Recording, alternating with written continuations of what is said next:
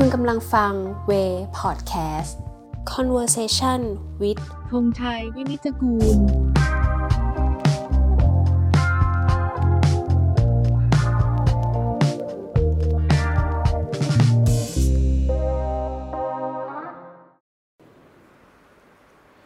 คำถามใหญ่สุดนะ ก็อย่างที่คนเขามักจะถามกันสมัยนี้นะ เรามาถึงจุดนี้ได้ไง แต่อันนั้นอันนั้นมันใหญ่ไปสำหรับผมคือ คือมันมันคลุมเครือเกินไป แล้วก็ยังไม่พอ พอดีโดยส่วนตัวผมเองเนี่ยความสนใจหลัก ๆ ของผมอยู่ตรงประวัติศาสตร์ ช่วงสังคมไทย รัฐไทยเปลี่ยนเข้าสู่ยุคสมัยใหม่นะฮะประมาณถ้าระบุปีคือประมาณครึ่งศตวรรษครึ่งหลังศตวรรษที่ 19 ถึงครึ่งแรกศตวรรษที่ 20 หรือถ้าระบุชัดไปกว่านั้นก็คือประมาณปี 1880 ถึง 1930 ขอนี้เป็นคอสอนะฮะ นั่นคือช่วงที่ผมสนใจ ถ้าคุณลองดูจริงๆเนี่ยงานที่ผมทำตั้งแต่ตั้งแต่เริ่มที่ที่ที่เขียนมาคือเรื่องภูมิศาสตร์ เรื่องประวัติศาสตร์ เรื่องความเข้าใจเรื่องศาสนา ความเข้าใจระหว่างเรากับชาวบ้านชาวป่า ความเข้าใจเรื่องสีวิไลอะไรพวกนี้ทั้งหมด ผมพูดถึงการเปลี่ยนแปลงในช่วงนั้นทั้งหมดนะฮะถามว่าล้วนี้มันมันเกี่ยวกับปัจจุบันยังไง เพราะผมเห็นว่าปัจจุบันเนี่ยมันยังมีอะไรอะจะเรียกว่าไงปัจจุบันมีมรดกของยุคนั้นอยู่อย่างมาก มรดกยุคนั้นไม่ใช่ในลักษณะที่มีวัฒนธรรม กิจกรรม action ต่าง ๆ ที่เหมือนเป๊ะไม่เคยเปลี่ยน ไม่ใช่ลักษณะนั้นเท่าไหร่ แต่ที่สำคัญกว่าคือว่ารากฐานของปัจจุบันเนี่ยผมเห็นว่ารากฐานโดยเฉพาะด้านด้านภูมิปัญญา ผมเป็นผมสนใจเรื่องภูมิปัญญา เรื่องวัฒนธรรมเรื่องความคิด รากฐานทางภูมิปัญญาความคิดเนี่ยอยู่ตรงนั้น อยู่ตั้งแต่ประมาณ 40 30 40 ปี ช่วงเปลี่ยนระหว่างศตวรรษ19 ถึงต้น 20 รากฐานภูมิปัญญาหมายถึงว่า ปัจจุบันปัจจุบันเนี่ยผมเห็นว่าในหลาย ๆ เรื่องเนี่ยเรามีการเปลี่ยนแปลงรายละเอียดเยอะแยะมากมาย แต่อยู่ในกรอบที่ เกิดขึ้นเมื่อประมาณช่วงเปลี่ยนศตวรรษ19 20เนี่ยกรอบใหญ่ ๆ เนี่ยไม่เปลี่ยน ยกตัวอย่างเล่น ๆ นะฮะ ยกตัวอย่างอันเดียวพอ เช่นประวัติศาสตร์เนี่ยนะฮะ อันนี้ผมเคยเขียนไปแล้วว่า มีการค้นคว้ารายละเอียดเยอะแยะไปหมดเลย เป็นร้อยเป็นพันรายละเอียด แต่กรอบเหมือนเดิมเลยกรอบไม่ต่างกับที่ที่อะไรความเข้าใจประวัติศาสตร์ ได้ถูกสถาปนาขึ้นเมื่อประมาณ 1,900 เศษถึง 1,920เศษกรอบเดิมเลย แต่มีรายละเอียดเยอะแยะมากมาย รวมถึงมีความต่างจากเดิมได้ด้วยนะฮะ ในแง่รายละเอียดชัดอะไรต่าง ช่นไพร่สมพระหลวงไม่ใช่เรื่องของการอายุ 18 ถึง 20 แล้วไพร่แล้ว20กลายเป็นอะไรไม่ใช่เป็นเรื่องว่าไพร่สังกัดเจ้า หรือไพร่สังกัดนายอะไรเงี้ยพวกนี้เปลี่ยนได้นะสงครามครั้งนั้นมีรายละเอียดอย่างนั้นอยู่นี้เจดีย์น้นอยู่ตรงนู้นมากกว่าอยู่ตรงนี้อะไรเงี้ยมีรายละเอียดเยอะแยะหลักฐานใหม่ๆเยอะแยะ แต่กรอบเหมือนเดิมนะฮะผมเห็นว่าในเรื่องอื่นๆอีกหลายเรื่อง ก็ทำนองนั้น เอาข้อจริงการที่ผมเริ่มศึกษาจะเริ่มภูมิศาสตร์เนี่ยเพราะมันง่าย เมื่อเทียบกับอีกหลายเรื่องนะฮะเพราะมันง่ายกว่า เพราะมันเป็นภาวะที่ยุคสมัยใหม่เนี่ยถูก swept ถูกกวาด คือกวาดยุคพูดผิด ยุคสมัยเก่า ความรู้ภูมิศาสตร์สมัยเก่า ถูกกวาดโดยความรู้ภูมิศาสตร์สมัยใหม่เนี่ยค่อนข้างเห็นชัดทั่วด้านง่ายหน่อย พอคุณมาจับประวัติศาสตร์คุณจะเจอว่ามันไม่ทั่วด้านอย่างนั้น การปรับปนระหว่างสิ่งเก่าสิ่งใหม่เนี่ยและผลที่เกิดขึ้นมักจะไม่ใช่การ มีทั้งการดำรงอยู่ร่วมกันระหว่างสิ่งเก่าสิ่งใหม่ หรือผลมันเกิดซินเทซิสนะที่มันกลายเป็นอันใหม่เลยเนี่ยมันมันหรือถ้าผู้เป็นภาษาชาวบ้านอาจจะบอก 60 40 70 30 อะไรก็แล้วแต่เนี่ยมันดูยากกว่าเรื่องภูมิศาสตร์ ดูเรื่องศาสนาพูดเรื่องพวกนี้มันมันดูยากกว่า นะตอนผมทำตอนเรียนหนังสือนั้นผมเจอว่าเช่น ผมเริ่มศึกษาประวัติศาสตร์ไปด้วยพร้อมกัน การเปลี่ยนแปลงทางทางทางความรู้ประวัติศาสตร์ ผมเจอว่ายากกว่าความเปลี่ยนแปลงความรู้ภูมิศาสตร์เยอะแล้วผมทำภูมิศาสตร์ก็แล้วกันแล้วก็สนุกกว่าด้วยมันมันดูแผนที่มันน่าน่าดูมันสวยดี แต่ผมเริ่มตระหนักแล้วว่าเพราะอีกหลายเรื่องมันยากกว่า ผมขอเวลาหน่อย แล้วในแคเรียผม 20-30 ปีที่ผ่านมาดูเรื่องอื่นๆเนี่ยก็ก็ยืนยันว่ามันยากกว่าจริง ๆ เช่นถ้าหากผมบอกว่าคุณหลายคนอาจจะเคยอ่านว่าภูมิศาสตร์เป็นเรื่องของออภูมิศาสตร์แบบสมัยใหม่ มาแทนที่มาเปลี่ยนแปลงแทนที่ภูมิศาสตร์แบบสมัยเก่าเนี่ยคุณจะเจอว่าประวัติศาสตร์มันไม่เกิดการแทนที่แบบนั้น มันไม่เกิดผมวัดเป็นเปอร์เซ็นต์ไม่ถูก แต่ถ้าหากจะเรียกอย่างอย่างง่ายๆนะฮะเรียกอย่างง่าย ๆ ต้องระวังที่เพราะมันมีมีผมไม่รู้ใช้ถ้อยคำอะไรให้มันระมัดระวังพอ ถ้าเรียกอย่างง่ายๆก็คือว่าขณะที่เรามีรูปแบบการเขียน มีวิธีการศึกษาแบบสมัยใหม่เนี่ยผมคิดว่าสปิริตหรือปรัชญาประวัติศาสตร์ของไทยเนี่ยยังเป็นพุทธอยู่มาก ยังเป็นพุทธอยู่มาก ก็คือถ้าหากพูดอย่างไม่เกรงใจคนฟังก่อนนะว่า คุณจะเข้าใจหรือไม่คือประวัติศาสตร์แบบสมัยใหม่เนี่ยที่มันเซคูล่าแล้วมันลีเนียลีเนียคือเป็นเส้นตรงจากต้นจนจบนะฮะ ประวัติศาสตร์แบบพุทธเนี่ยมันไม่แค่เซคูล่าในความหมายว่ามันมีฉากตอนต่างๆขึ้นมากมาย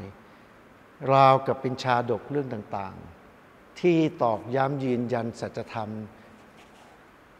ที่พระพุทธเจ้ารู้ล่วงหน้า ในกรณีชาดกกับกับสัจธรรมที่พระเจ้ารู้ในกรณีคือความรู้ประวัติศาสตร์กับอุดมการณ์ทางประวัติศาสตร์ที่เรารู้อยู่แล้วว่ายังไงก็ไม่ผิดนะฮะงั้นขั้นตอนช่วงตอนฉากตอนประวัติศาสตร์ทัด ฉากตอนต่างๆ ของประวัติศาสตร์ ก็เลยเป็นแค่ชาดกเรื่องต่างๆ ไม่ใช่ไซเคิลด้วยนะฮะ แต่เป็นชาดกเรื่องต่างๆ ที่ไปตอกย้ำเรื่องใหญ่เรื่องเดิม เพราะฉะนั้นประวัติศาสตร์จึงเติบโตมาได้เป็นร้อยปี รายละเอียดเยอะแยะ มีการค้นพบใหม่ ๆ เยอะแยะ แต่สุดท้ายไปตอกย้ำเรื่องเดิมที่เราสถาปนาความรู้นั้นเรียบร้อยแล้วตั้งแต่ประมาณ 1,900 เศษๆถึง 1,920 ปลาย นะฮะกลับมาเรื่องนิติรัฐก็คือเนั่นความสนใจผมเขาจริงเรื่องนี้ การเปลี่ยนแปลงสู่ยุคสมัยใหม่ เพราะฉะนั้นพอมาถึงเรื่องนิติรัฐเนี่ยด้านหนึ่งมันมีสองทางที่มาสองทาง ที่มาทางหนึ่งคือประมาณ 10 ปีที่ผ่านมาตั้งแต่ก่อนรัฐประหารปี 49เนี่ยแล้วปรากฏชัดขึ้นเรื่อยสมัยหลัง พวกเราคงตระหนักขึ้นทุกที ผมก็ไม่ต่างกัน ผมไม่ได้ตระหนักแต่ต้น แต่ตระหนักขึ้นทุกทีว่าปัญหาใหญ่เนี่ย นอกจากเรื่องการเมืองเรื่องประชาธิปไตยเนี่ยปัญหาใหญ่อีกเรื่องหนึ่งคือเรื่อง เรามักจะโทษแค่ว่าเป็นเรื่องของระบบกระบวนการยุติธรรม ผมคิดว่าเรื่องอาจจะใหญ่กว่านั้น คือเป็นเรื่องของระบบนิติรัฐนิติธรรมทั้งหมดนี่นี่ทางหนึ่งกับอีกทางหนึ่งคือผมมีแผนอยู่แล้วว่าผมต้องการจะศึกษาเรื่องการเปลี่ยนสู่สมัยใหม่ ในมิติอื่นนอกจากภูมิศาสตร์ประวัติศาสตร์ศาสนาเนี่ยอีกอันหนึงที่สำคัญมากก็คือเรื่องความสัมพันธ์ทางสังคม ความสัมพันธ์ทางสังคมนี่ก็มีมิติใหญ่ดูอย่างง่ายๆเลยนะก็คือระหว่างประชาชนด้วยกันเอง กับระหว่างรัฐกับประชาชน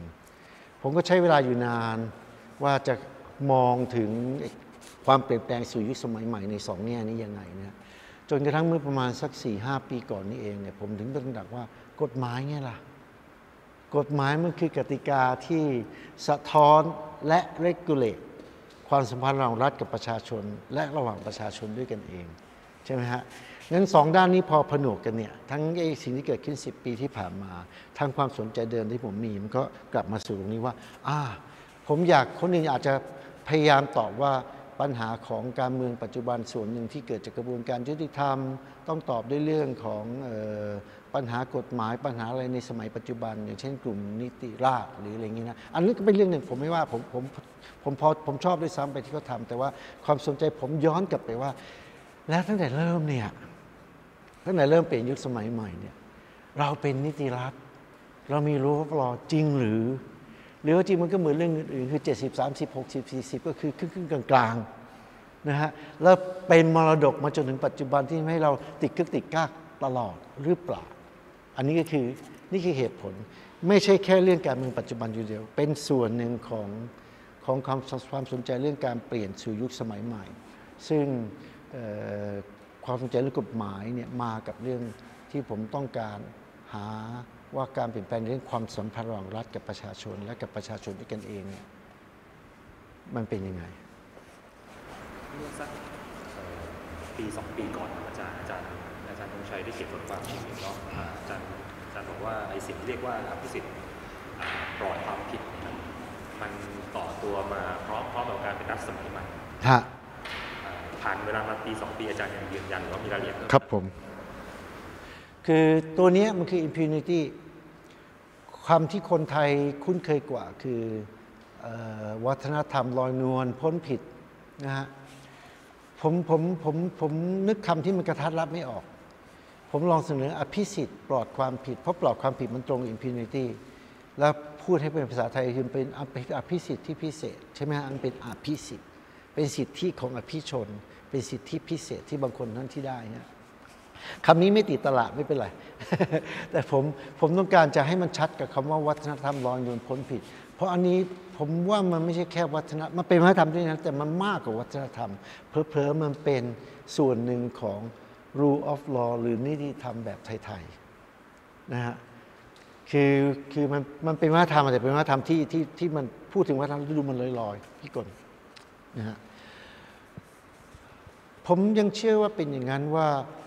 พอท่านกลับไปเมื่อกี้เรื่องของการเปลี่ยนสู่ยุคสมัยใหม่ มันรวมถึงการเปลี่ยน ในแง่ของระบบกฎหมาย ระบอบกฎหมาย วัฒนธรรมกฎหมายเนี่ยผมไม่รู้จะเรียกอะไรดีนะครับหรือถ้าจะเรียกอย่างไม่เคยถูกสักเท่าไหร่ แต่อาจจะสื่อสารง่ายกว่าก็คือว่า rule of law แบบไทย ๆ นะฮะ เหตุที่คำเรียกนี้คำพูดนี้ไม่ถูกเพราะ rule of law มีความหมายความจำกัดความแบบหนึ่ง ซึ่งมันทำให้เติมคำว่าแบบไทยๆเข้าไปเนี่ยยาก อันนี้ขอไม่อธิบายนะฮะ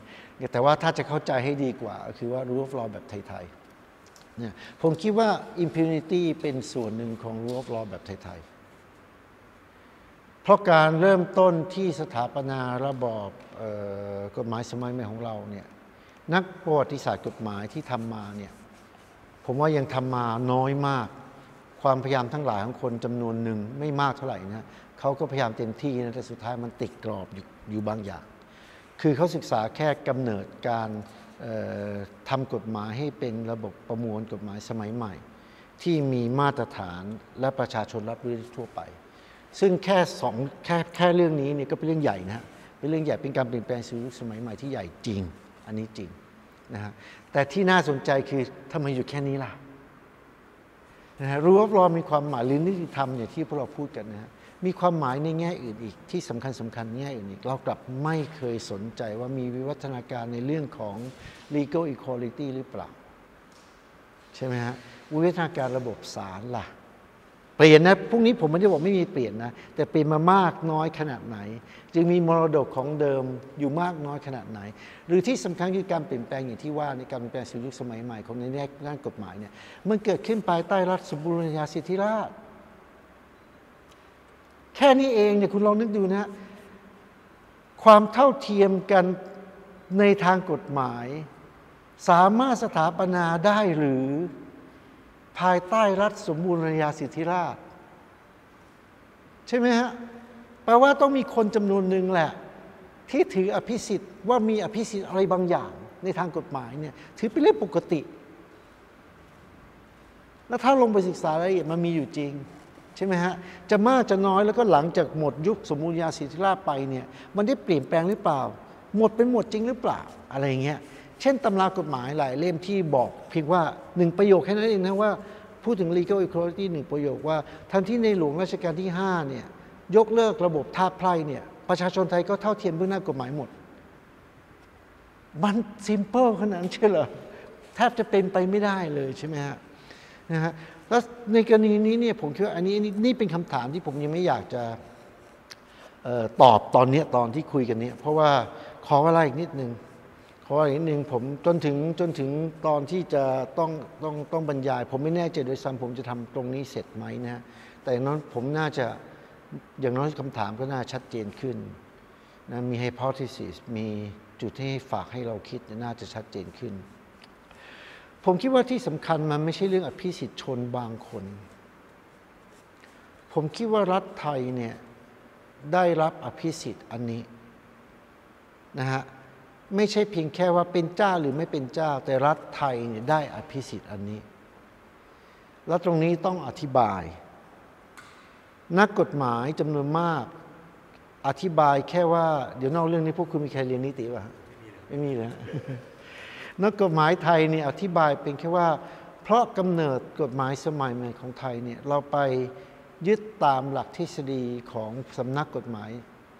บ้านเมือง legal positivism มาในสมัยเสด็จ มาตั้สมัยกรมหลวงราชบุรีนะฮะ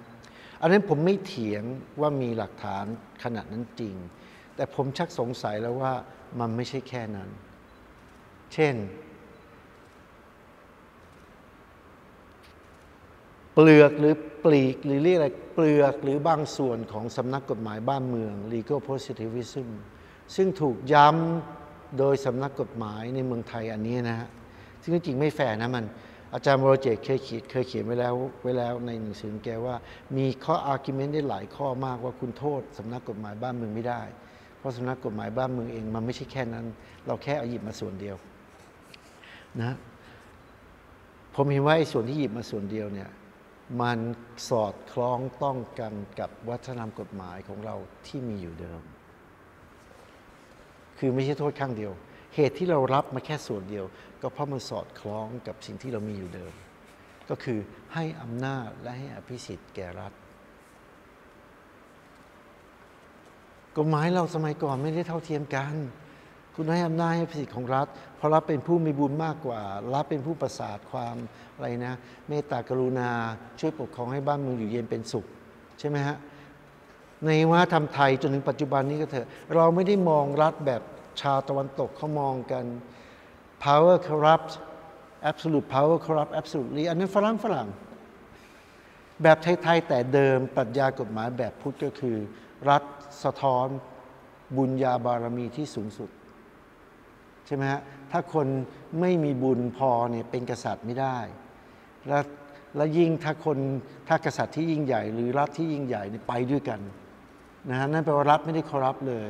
absolute power แปลว่า absolute virtue ด้วยซ้ำไปก็คือเป็นเป็นคุณงานความดีที่สูงสุดด้วยซ้ำไป อันนั้นคือรากปรัชญากฎปรัชญาการเมืองของของไทยแต่เดิมงั้นจู่ๆมันจะเปลี่ยนทันทีเหรอ มันไม่เปลี่ยนทันทีหรอกนะฮะเพราะรัฐเนี่ยอยู่ในสถานะที่คนยินดีจะรับฟังเชื่อฟัง แน่นอนผมไม่ได้บอกว่าจนปัจจุบันมันเป็นอย่างเดิมหมดนะมันมีการเปลี่ยนแปลงรอบร้อยกว่าปีที่ผ่านมา แต่นั่นคือราก นั่นคือราก แล้วกฎหมายก็เกิดขึ้นในภาวะที่เราถือว่ารัฐเป็นอย่างนั้น หรือพูดให้ชัดกว่านั้นคือกฎหมายเกิดขึ้นในภาวะที่รัฐถือว่าตัวเองเป็นอย่างนั้น ใช่ไหมฮะเขาเป็นผู้มีบุญมาช่วยบำบัดทุกข์บำรุงสุข แล้วเขาต้องการเหรอ rule of law ที่มาเช็คอำนาจของเขา rule of law มีนัยยะที่สำคัญอันหนึ่งคือต้องการเช็คอำนาจรัฐ อย่าให้แทรกแซงทำให้ประชาชนเดือดร้อนมากนัก ของไทยจะกลับกันนะ ใช่ไหมฮะ แล้วยิ่งไปอีกข้อหนึ่งยิ่งไม่มีทางถึงใหญ่ของฝรั่งนะฮะก็คือก็คือประชาชนที่ฝรั่งเขาพูดถึงในแง่กฎหมายนี่คือปัจเจกชน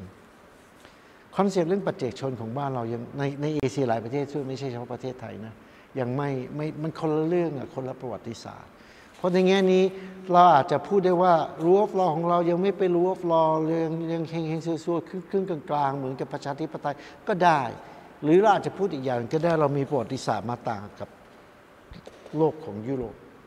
โลกตะวันตก เพราะฉะนั้นเราก็เลยเพูดง่ายเราใช้ใช้ตัว normative rule of law เนี่ยมา judge มาตัดสินทั้งหมดเนี่ย คงไม่ได้ ไม่ได้แปลว่าผมต้องยอมรับสิ่งที่เป็นอยู่หรือสิ่ง ไม่ได้เพราะยอมรับความบกพร่อง หรือไม่ได้แปลว่าเราผมจะไม่สามารถตั้งความปรารถนาว่าเราน่าจะมี rule of law ที่ดีกว่านี้ อันนี้ไม่เกี่ยวแต่บอกได้เลยว่าอธิบายในทางประวัติศาสตร์เนี่ยเราพูดได้ว่า rule of law ของเรายุคสมัยใหม่ของไทย ไม่ใช่แค่รูเรายุคสมัยใหม่ทั้งหมด เรามีประวัติศาสตร์ของเรานะฮะ ไม่ได้เพื่อให้อาหารกาวาของเราดีอยู่แล้ว เราสามารถแล้วแต่คนบางคนก็อาจจะถือฐานอันนี้ไปบอกว่าเราดีอยู่แล้ว อย่าไปเปลี่ยนเลย ขณะที่สำหรับหลายคนรวมทั้งผมด้วย กลับจะต้องทำความเข้าใจว่าฐานของเราเป็นอย่างนี้ประวัติศาสตร์เราเป็นอย่างนี้ นี่คือภาวะที่เราเป็น แล้วอะไรที่เราไม่ชอบไม่ต้องการ ก็ผลักดันให้มันเปลี่ยนแปลงสิใช่ไหมฮะแต่ฐานที่ตรงกันที่ฐานที่ผมคิดไม่อาจจะบางคนที่อะไร ฐานที่ผมคิดคือต้องต้องต้องตระหนักว่าประวัติศาสตร์ของเราเป็นมาอย่างไรทำให้เราเป็นอยู่ทุกวันนี้อย่างไร เราค่อยว่ากันว่าเราปรารถนาแบบไหน แล้วก็เดินหน้ากันต่อไปนะนี่ในแง่อธิบายยาวเหยียดเลยทั้งสองคำถามเลยนิติรัฐนี่โอ้โทษนิดเดียวของไทยเนี่ยในแง่หนึ่งก็ก็ก็น่าสนใจนะ เนื่องจากเราไม่ใช้ rule of law ในภาษาอังกฤษทับศัพท์ เราใช้ว่าหลักนิติธรรม ถึงตรงนี้เนี่ยผมเลยผมคิดว่าความเห็นผมสิ่งที่ผมพยายามทำนะผมจะอธิบาย rule of law ในขั้นหนึ่งแล้วเห็น แล้วเพื่อให้เห็นว่าของไทยไม่เหมือนนั่นของไทยเนี่ยกรุณาพูดถึงหลักนิติธรรมดีกว่า และคุณจะเจอว่าคนไทยใช้คำว่าหลักนิติธรรม ในความหมายที่ไม่ตรงกับ normative rule of law คุณเจอหลักนิติธรรมอาจจะรวมถึงอภิสิทธิ์ของรัฐด้วย คำว่าแบบไทยๆอย่างมันลามมาถึงคำว่า นิติรัฐแบบไทยๆนะครับอาจารย์นี่คือคือสิ่งที่ผมพยายามบอกคือว่ามันที่จริงมันไม่ถูกคำนี้อาจจะใช้คู่กันเนี่ยเขาแบบไทยๆคู่กับคำให้คู่กับประชาธิปไตยเนี่ยมันมันทำนองเดียวกันอาจจะใช้ยากกว่าสินิติรัฐแบบไทยๆแต่นี่เพื่อเพื่อให้สื่อสารเข้าใจ แต่มันก็นำมาสู่ข้อสงสัยอย่างหนึงครับว่าเอ่อทำไมชนชั้นนำไทยจึงมักอ้าง เอกลักษณ์เฉพาะ ของสังคมไทย ซึ่งจะเปลี่ยนแปลงรับเอาสิ่งใหม่ไม่ได้แต่ความเป็นจริงเขาอาจจะรับมาเปลี่ยนมาปรับทำไมจึงเป็นเขาหลอกตัวเองด้วยหลอกพวกเราด้วย เพราะฉะนั้นไม่ใช่หลอกพวกเราเขาหลอกตัวเองด้วย คนไทยสมัยร้อยกว่าปีที่ผ่านมาเนี่ยผมว่ามีน้อยมากที่ปฏิเสธฝรั่ง ส่วนข้างมากเลยเนี่ย ไม่ต่างกันคือเลือกรับสิ่งที่ดีทิ้งสิ่งเสีย ไม่ต่างกัน สิ่งที่ต่างกันอย่างมหาศาลคือใครคิดว่าอะไรดีอะไรเสีย แล้วตรงนี้ทะเลาะกันไม่มีวันจบ แล้วก็เป็นเรื่องไม่แปลกที่จะไม่มีวันจบ ญี่ปุ่นจนทุกวันนี้ก็ยังเถียงกันเรื่องนี้ไม่มีวันจบตั้งแต่กลางศตวรรษที่ 19 แล้วเกือบ200 ปีแล้ว เราดูเห็นญี่ปุ่นเนี่ยมีมิกซ์ระหว่างสมัยใหม่มากกับกับ traditional มาก tradition มากใช่ไหมเขาก็ยังเป็นความขัดแย้งหรือเป็น จะเรียกความขัดแย้งก็ได้นะหรือจะเรียกเป็นภาวะปกติที่ปล่อยให้มี tension ระหว่างสองอย่างนี้ค่อยๆ evolve ไปเนี่ยงั้นคนไทยที่อ,อ้างว่าประเทศไทยมีเอกลักษณ์ จึงไม่ควรเปลี่ยนแปลงเนี่ยผมว่าคุณทั้งคือคงไม่มีสักกี่คนที่รู้ตัวว่าที่จริงไม่จริงหรอก แต่คุณเอาไว้หลอกคนอื่น ผมว่าโดยส่วนใหญ่แล้วหลอกตัวเองคือเขาไม่รู้เขาพูดสิ่งที่เขาพูดนั้นผิด พวกเขาเองทุกคน ก็เปิดใจรับตะวันตกรับอิทธิพลภายนอกตลอดเวลาเพียงแต่ว่า สิ่งที่คุณเลือกจะรับกับสิ่งที่คุณเลือกจะทิ้งเนี่ยมันไม่เหมือนกับคนอื่น แล้วคุณก็ใช้อำนาจมาบอกไม่ให้รับอันนั้นเป็นการทำลายเอกลักษณ์ไทยโถ อันนี้ผมจะพูดตอนการบรรยายอีกทีนะฮะผมยืนยันผมคิด ผมคิดร่างไว้แล้วเอกลักษณ์ไทยที่ดีที่สุดเป็นตัวอย่างดีที่สุด คือชุดราชประแตนใช่ไหมฮะนี่ก็ถือเป็นเอกลักษณ์ไทยนะ เสื้อเป็นเชิ้ตฝรั่งท่อนล่างเป็นโจงกระเบนเขมร ชื่อมันราชเป็นภาษาแขกปะแตนมา pattern มาจาก pattern ภาษาอังกฤษ ตกลงนี่คืออะไร นี่คือไทยมากใช่ไหม yes ก็คือไทยผสมแหลกเลย ไทยคือลูกผสมทั้งนั้น คุณสุจิตต์ก็พูดนี้พูดแล้วพูดอีกพูดทุกวันพูดทุกอาทิตย์ คนก็ไม่ฟัง ใช่ไหมฮะนั้นการที่ใครบางคนจะบอกว่า ต้องรักษาของเราเป็นเอกลักษณ์ ผมยอมรับแค่จุดเดียว ซึ่งเป็นจุดใหญ่มากที่พูดไปเมื่อกี้นี้คือว่าเรามีประวัติศาสตร์วิวัฒนาการเนี่ยในแบบหนึ่ง ซึ่งคุณจะเรียกว่าไม่เหมือนสังคมอื่นก็แน่นอนสังคมแต่ละอันมันไม่ใช่เหมือนกันล้วฮะแต่จะบอกว่ายูนิคซะจนไม่มีใครเปรียบเทียบได้นี่ไม่จริง สังคมทั้งหลายมันพอจะเรียนรู้ซึ่งกันและกันได้ ไม่มีเหมือนกันเป๊ะก็เหมือนกับคนเราเนี่ยคนไทยทุกคนเหมือนกันไหม คนไทยนับแต่ละคนปัจเจกบุคคลแต่ละคนเหมือนกันไหมไม่เหมือนกันหรอกใช่ไหมฮะแต่ละคนก็มีเอกลักษณ์ของตัวเองแต่ถามว่าคุณยังสามารถพูดได้เป็นคนไทยมีลักษณะร่วมบางอย่างไหมก็มีใช่ไหมฮะก็เหมือนกัน สังคมไทยกับสังคมอื่นๆ ก็มีจุดที่ไม่เหมือนใครจนกระทั่งเป็นเอกลักษณ์ แล้วก็มีจุดร่วมเยอะแยะไปหมดที่สามารถพูดด้วยแล้วก็เป็นมนุษย์ แล้วก็มีสภาวะไม่ใช่แค่เป็นมนุษย์ มีสภาวะที่มันอะไรอะ เราพูดได้ชัดเจนอย่างเช่น ภาวะที่อยู่ใต้อิทธิพลฝรั่งภายใต้ที่เคยผ่านภาวะยุคโคโลเนียลหรือเรียกต่ออะไร เหมือนกับอีกหลายสังคม พูดง่ายว่ามันไอ้จุดที่มันเป็นเอกลักษณ์จริงๆเนี่ยมันมีนะการการอ้างจุดเหล่านั้นมาเนี่ยเป็นการอ้างเกินเหตุเกินจริง เพียงเพื่ออ้างความชอบธรรมของการที่จะไม่ยอมเปลี่ยนแปลง การโทษคนอื่น หลอกตัวเองหลอกคนอื่น ในเรื่องว่ารับรับข้างนอก ไหมหรือว่าเก็บรักษาความเป็นไทย อันนั้นก็เป็นการหลอกตัวหลอกตัวในในภาวะทำนองเดียวกัน ก็คือว่าเราไม่มีเอกลักษณ์ตัวเองขนาดนั้นหรอกส่วนที่มันมีเอกลักษณ์ของตัวเองมันก็ไม่ได้ว่าเปลี่ยนไม่ได้อยู่ดีใช่ไหมฮะต่อให้สิ่งที่เป็นของไทยเนี่ยหลายอย่างเนี่ยถ้าไม่จะเปลี่ยนไม่ได้นะสังคมไทยและทุกสังคมเปลี่ยนมาตลอด พุทธศาสนาเนี่ยครั้งหนึ่งมันก็เป็นของนอก จริงป่ะครั้งหนึ่งก็เป็นของนอก ศาสนาทั้งหลายครั้งหนึ่งไปเคยเคยเป็นของนอก สังคมไทยที่เขาเรียกเป็นเอกลักษณ์ไทยยกตัวอย่างเช่นอย่างชุดราชประทานที่เหตุเหตุที่โมเป็นจุดตัวอย่างที่ดีมีลายในสังคมไทยเป็นทำนองนั้น คือเป็นสมัยใหม่ตั้งนานแล้ว จนพวกเราคนเหล่านั้นที่อนุรักษ์นิยมเนี่ยลืมไปแล้วเกิดมาเนี่ยคุณก็บอกนั่นของไทย มันก็ไม่จริง คุณไป invented tradition เมื่อไม่นานมานี้เอง เพียงแต่พวกคุณเกิดมาทีหลังคุณไม่ทันเห็น แล้วความรู้ประวัติศาสตร์เนี่ยตื้นเขิน คุณก็เลยคิดว่าอันนั้นเป็นไทยมานานแล้ว เหมือนชุดราชประแตนเนี่ยมีอะไรบ้างที่เป็นไทย ชุดแขนหมูแฮมมันเนี่ยมีอะไรบ้างที่เป็นไทย ไม่มีเลย มีความเชื่อมโยงอะไรอ่าระหว่างการรับปรับแปลในหลักการสากลสิทธิมนุษยชนหลักนิติรัฐรวมรอในสมัยที่รัฐไทยเป็นสมัยใหม่ครับ กับการ ปรับแปลความหมายของความเป็นไทยในอาจารย์พอเข้าใจไหมครับว่าว่าในช่วงเวลานั้นน่าน่าจะฝั่งหนึ่งก็มีการพัฒนาความเป็นไทย ปรับแปลให้เปลี่ยนกับยุคสมัยขณะเดียวกันเราก็รับเอาหลักการคุณค่าสากลใช่ใช่ใช่มันมีความเชื่อมโยงอะไรระหว่างสองสองสองส่วนนี้มันมีแพทเทิร์นทำนองเดียวกันอะอย่างที่ผมพยายามบอกไปแล้ว เลือกรับสิ่งที่ดีสิ่งที่เสียนะฮะทุกทุกฝ่ายคิดเหมือนกันหมด แต่สุดท้ายสิ่งที่ไม่ใช่ตรงกันคือล่าอะไรดีกับอะไรเสียใช่ไหมฮะส่วนผสม พูดง่ายว่าเราอยากให้เป็นไทยอย่างเดิมให้ตายไงก็ไม่มีทางเป็นได้ เราอยากให้เป็นฝรั่งให้ตายไงก็ไม่มีทางเป็นได้ ไม่มีทาง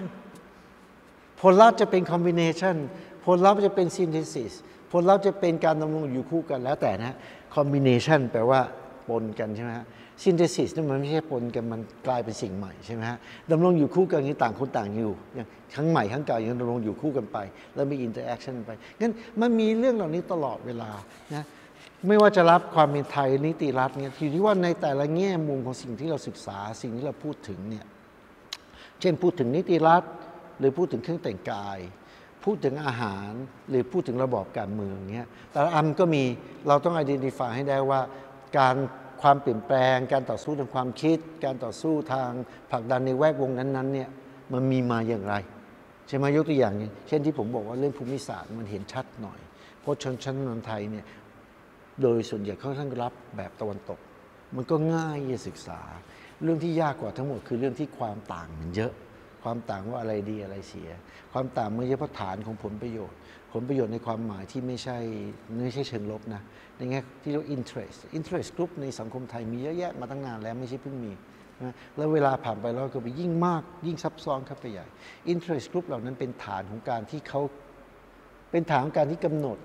เรียกกำหนดนะเป็นฐานของ perspective ที่ต่างกันที่คุณคิดว่าอะไรดีกับอะไรเสีย เป็นฐาน perspective ที่ต่างกันที่คุณคิดว่าควรจะเป็น combination ควรจะเป็น synthesis หรือควรจะต่างคนต่างอยู่ อะไรเงี้ยเป็นเป็นฐานของความสัมพันธ์ของ element ต่างๆ ของยุคเก่าและยุคใหม่ที่มาผสมผสานเข้าด้วยกันงั้นตรงนี้ถึงตรงนี้ปุ๊บเลยจากนี้ไปคุณต้องแล้วแต่คุณพูดเรากำลังพูดเรื่องอะไร เช่นพูดเรื่องนิติรัฐ หรือพูดเรื่องอาหาร พูดเรื่องเก่งเครื่องแต่งกาย หรือพูดเรื่องระบอบการเมืองใช่ไหมฮะพูดง่ายว่าอะไรอะเออเรื่องเหล่านี้มันมีมันมีเอลเมนต์ต่างๆของมันเอง แน่นอนมันมีความเกี่ยวพันกันเช่นระหว่างนิติรัฐกับระบอบการเมืองใช่ไหมฮะเช่นระหว่างอาหารกับอากาศกับผลไม้อะไรเงี้ยแต่แบบงั้นระหว่างคำตอบว่าระหว่างนิติรัฐกับความเป็นไทย ก็ทำนองเดียวกันแพทเทิร์นของการเปลี่ยนแปลงเป็นทำนองเดียวกันซีรีส์ผมเพิ่มไปผมเห็นว่า แพทเทิร์นการเปลี่ยนแปลงมันได้วางรากไว้ตั้งแต่ประมาณ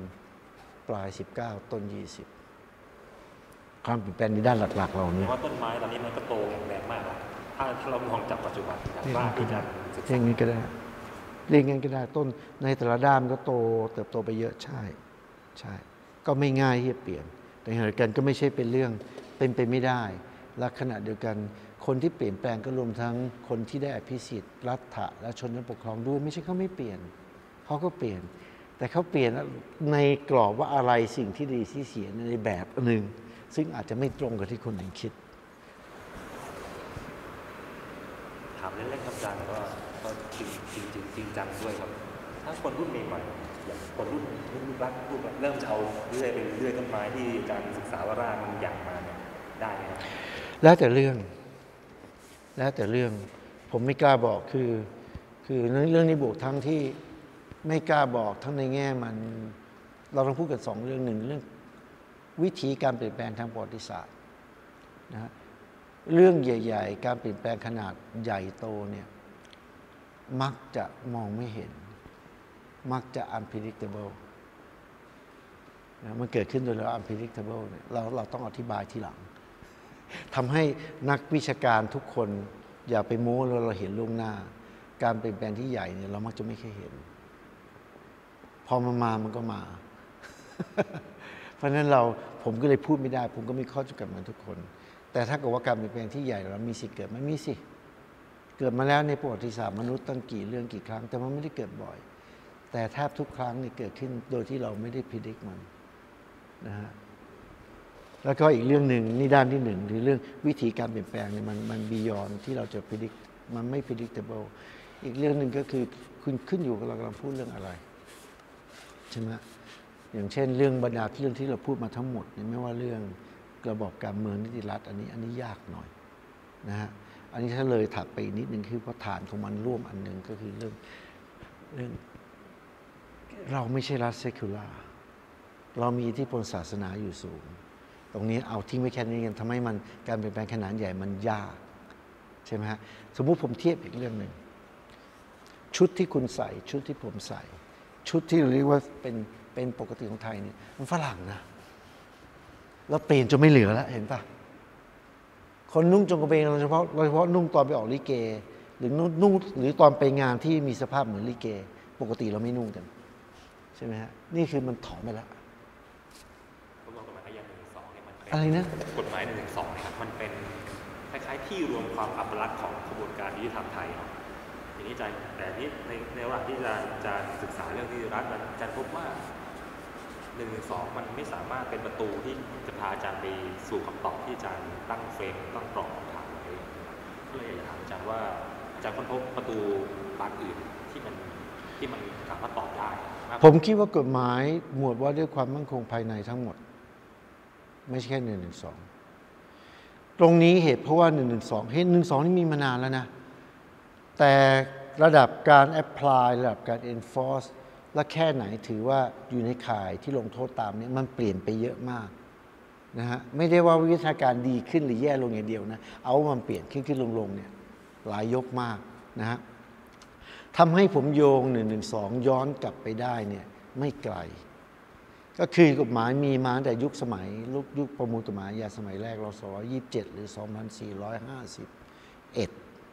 มีมามีมาแล้วนะฮะแต่ยุคนั้นไม่มีการปัญหาการการใช้มีไม่มีปัญหาไม่มีกรณีที่ abuse หรือ use เนี่ยนะไอ้เรื่องนี้ให้เป็นกรณีหนึ่งสองนะให้ให้มันเป็น issue ขึ้นมาให้เราให้ได้ศึกษามากพอนะฮะถ้าขืนแค่นี้เนี่ยผมต้องอธิบายว่าปัจจุบันผมยังคิดเป็นอยู่นะมันเป็นตัวแสดง ภาพสะท้อนความอัปลักษณ์การใช้กฎหมายอย่างอย่างอย่างอย่างผิดหรือละเมิดกับ normative rule of law นะผมอธิบายใช้คำนี้นะ เพราะเพราะถ้าบอก rule of law แบบไทยๆก็คือหลักนิติธรรมนี่ผมไม่แน่ใจละเมิดหรือเปล่านะแต่ normative คือที่สากลที่ใครทั้งโลกเขาใช้กันเนี่ย อันนี้มันมันผิดแน่ๆนะมันจึงไม่สามารถทำให้ผมตอบคำถามหรือเห็นความเกี่ยวเนื่อง เห็นมรดกของระบบกฎหมายก่อนยุคสมัยใหม่ได้ ผมก็คิดว่าผมน่าจะอันนี้ไม่ไม่แน่ใจร้อยเปอร์เซ็นต์นะน่าจะต้องดูจุดอื่น เช่น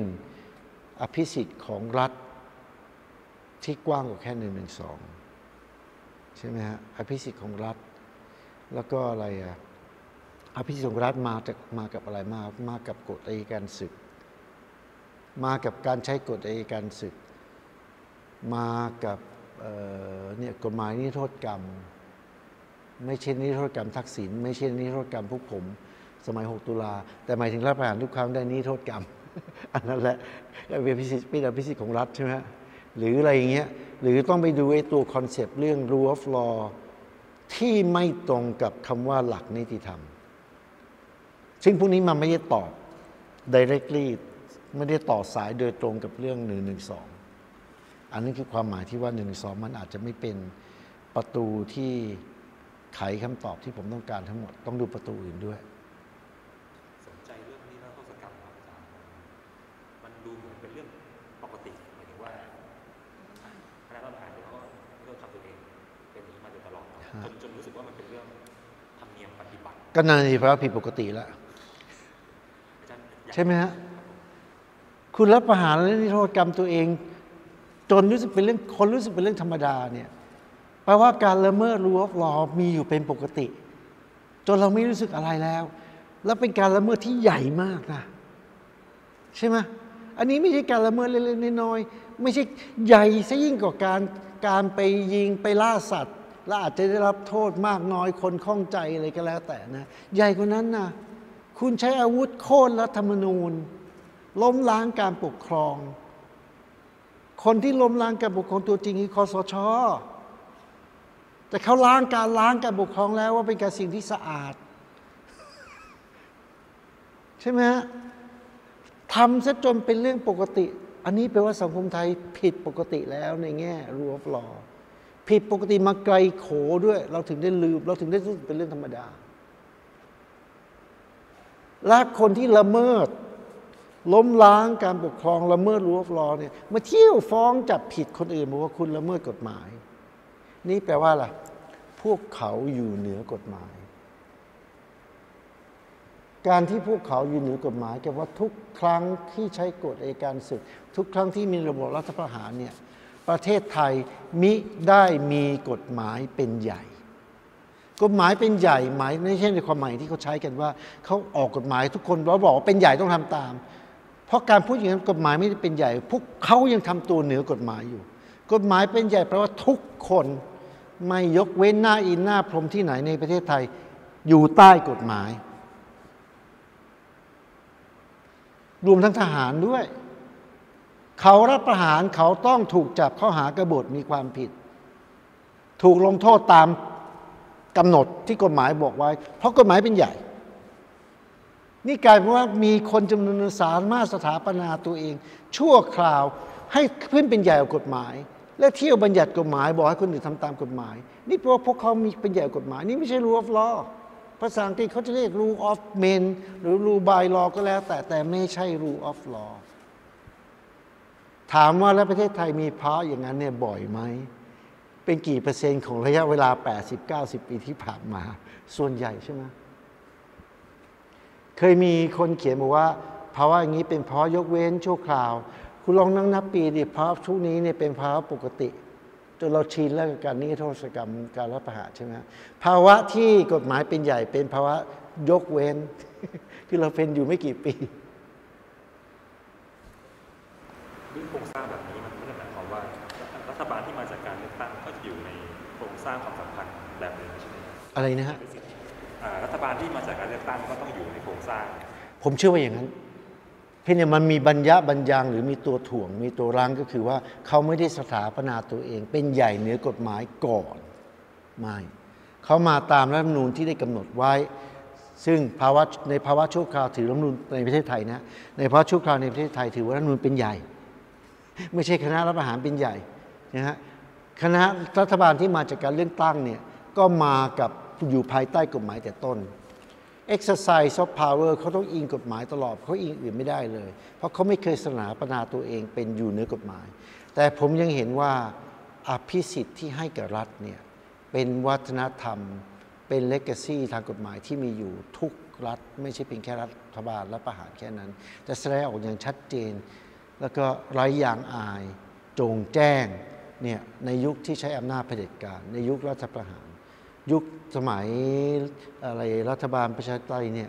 ไม่ใช่เรื่องเขาปิดปิดบังๆหรอกเขาทำไม่ได้เต็มที่ เพราะเขาไม่เคยสถาปนาชีวิตที่ทำของเขาไม่ได้มาจากการวางตัวเองเหนือกฎหมายศีลธรรมของคณะรัฐประหารทุกชุดเนี่ยไม่ว่าจะอ้างคอมมิวนิสต์อ้างคอร์รัปชันมากไป อ้างความสงบเรียบร้อยอ้างอะไรก็แล้วแต่ คืออ้างภาวะชั่วคราว อ้างภาวะชั่วคราว ขึ้นเป็นใหญ่เหนือกฎหมาย รัฐบาลที่มาจากการเลือกตั้งไม่เคยมีศีลธรรมทำนองนี้ ต้องอ้างกฎหมายอ้างรัฐธรรมนูญมากับระบบกฎหมายทั้งนั้น นี่คือความต่างใช่ไหมฮะและเพลินอย่างที่บอก เวลาส่วนใหญ่ของประเทศไทยนับแต่ 2475 เป็นต้นมาเนี่ยเราอยู่ภายใต้ระบอบที่อ้างตัวเองมีความชอบธรรมชนิดอื่นเนี่ยนะครับชอบชอบทำด้วยคอมมิวนิสต์ชอบทำเพราะต้องการมาปราบคอมมิวนิสต์ปราบคอร์รัปชันหรือทำให้บ้านเมืองสงบเรียบร้อยเนี่ยเป็นเวลาส่วนใหญ่ งั้นมันไม่ใช่ไอ้พวกนี้แทนที่เป็นภาวะชั่วคราวมันเลยกลายเป็นภาวะปกติซะจนทำให้พวกเราส่วนใหญ่ ไม่เคยรู้สึกอะไรแล้วกับการนี้โทษกรรม เวลาเขาประกาศนี้เขาเกิดเราฟังแล้วก็เฉยๆ ทั้งที่อันนั้นแหละคือการข่มขืนรู้ว่าลอที่สำคัญที่สุดมีกระบวนการอะไรที่ทำให้พวกเรารู้สึกเฉยๆบ้างคะทั้งๆที่ตอนแรกมันไม่เฉยใช่ไหมล่ะก็เพราะว่ามันเป็นภาวะปกติไง มัน normalize แล้ว ถ้าคุณถามว่าทำไม normalize ได้ขนาดนี้ ก็ชีวิตคนเราเคยชินกับอย่างนี้ และแน่นอนคนทั้งโลกไม่ใช่แค่คนไทยหรอก ส่วนใหญ่เขาไม่ได้อยู่ในจุดที่ต้องถูกกระทบกระทั่ง รัฐบาลก็ shameless รัฐครับอาหารนะ shameless ที่เอาข้อนี้ไปเขาอ้างมาเป็นปกติว่าประชาชนทั่วไปเขาไม่เห็นเดือดร้อน ซึ่งทั้งโลกแหละไม่มีใครเดือดร้อนหรอก เพราะไม่เกี่ยวกับการทำอาหารกิน แต่เชมเลสเพราะที่อื่นเขาไม่อ้างกันใช่ไหมว่ามันผิดมันผิดหลัก นี่ถือว่าเอาประชาชนไม่เดือดร้อนผิดหลักกูแคร์ทำไม ได้ไงล่ะ ใช่ไหมฮะคุณไม่มีสิทธิ์ที่มาอ้างว่าประชาชนนับหัวแล้ว ส่วนใหญ่เขาไม่เดือดร้อนงั้นการละเมิดรู้วรอขนาดหนักที่สุดเนี่ยก็ไม่เห็นเป็นไร คุณทำงี้ได้ไง ประเทศนี้ทำได้ ไม่ใช่ประเทศเดียวนะมีหลายประเทศทำได้ สัจจน normalize มันเพราะเป็นเวลาส่วนใหญ่ที่เราเติบโตมา แล้วเราไม่จำเป็นต้องอยู่ในจุดที่กระทบ กับการละเมิดอันนั้น เช่นเราไม่ได้ประท้วง ใช่ไหมฮะ เราไม่ได้ไปฟ้อง เราไม่ได้เผชิญหน้าคณะประหาร คนส่วนใหญ่ก็อยู่กันอย่างปกติทำมาหากินไปย้อนกลับมาตอนคำคำตอบแรกที่อาจารย์บอกว่าคำถามมันที่ที่อาจารย์สนใจผลขึ้นมาคือเรามาถึงจุดนี้ได้ยังไง ทีนี้เวลาถามคนหลายๆคนก็จะมีคำตอบแตกต่างใช่ใช่ใช่ใช่อาจารย์ว่าจุดนี้ของอาจารย์คืออะไรก็ก็เมื่อกี้ที่บอกไปแล้วคือ ผมจะสนใจเป็นในแง่ว่า รากฐานทางกรอบคิดทางภูมิปัญญาทางวัฒนธรรม ซึ่งมาตั้งแต่ตอนเปลี่ยนสู่ยุคสมัยใหม่ ผมไม่ได้บอกว่าสิ่งที่คำตอบคนอื่นผิดนะ แต่นี่ในแง่เราก็ความสนใจแบบนักประวัติศาสตร์หรือความสนใจแต่ต้นผมก็เป็นเรื่องนี้อยู่แล้วไอ้เรามาถึงจุดนี้ได้อย่างไรเนี่ยอาจจะเป็นคำถามช่วงสิบกว่าปีหลัง เป็นคำถามเชิงการเมือง แต่คำถามผมมีมาก่อนที่จะมีวิกฤตมีอะไรพวกนี้คือ เรามาถึงสังคมไทยปัจจุบันได้ยังไง ถึงได้ขึ้นขึ้นกลางกลางถึงได้บางคนบอกยังไม่เป็นสมัยใหม่ผมกลับเจเนอเรสกว่านั้นนะ ผมถือว่าคุณบอกได้เลยเป็นสมัยแบบใหม่แบบไทยๆเนี่ยบอกได้สิ ใช่ไหมฮะ แล้วความหมายมันจะดีจะบวกจะลบอันนั้นปีกเรื่องหนึ่ง แต่ผมคิดผมเรียกว่าแบบไทยๆในที่นี้ผมไม่ใช่เพื่อต้องการจะสนับสนุนแนวคิดอนุรักษ์นิยม แต่เพื่อจะว่าต้องการให้คนตระหนักว่า ประวัติศาสตร์แต่ละที่มันมันไม่มีทางเหมือนกันอะแล้วมันเลยกำหนดความเป็นมาจนถึงปัจจุบัน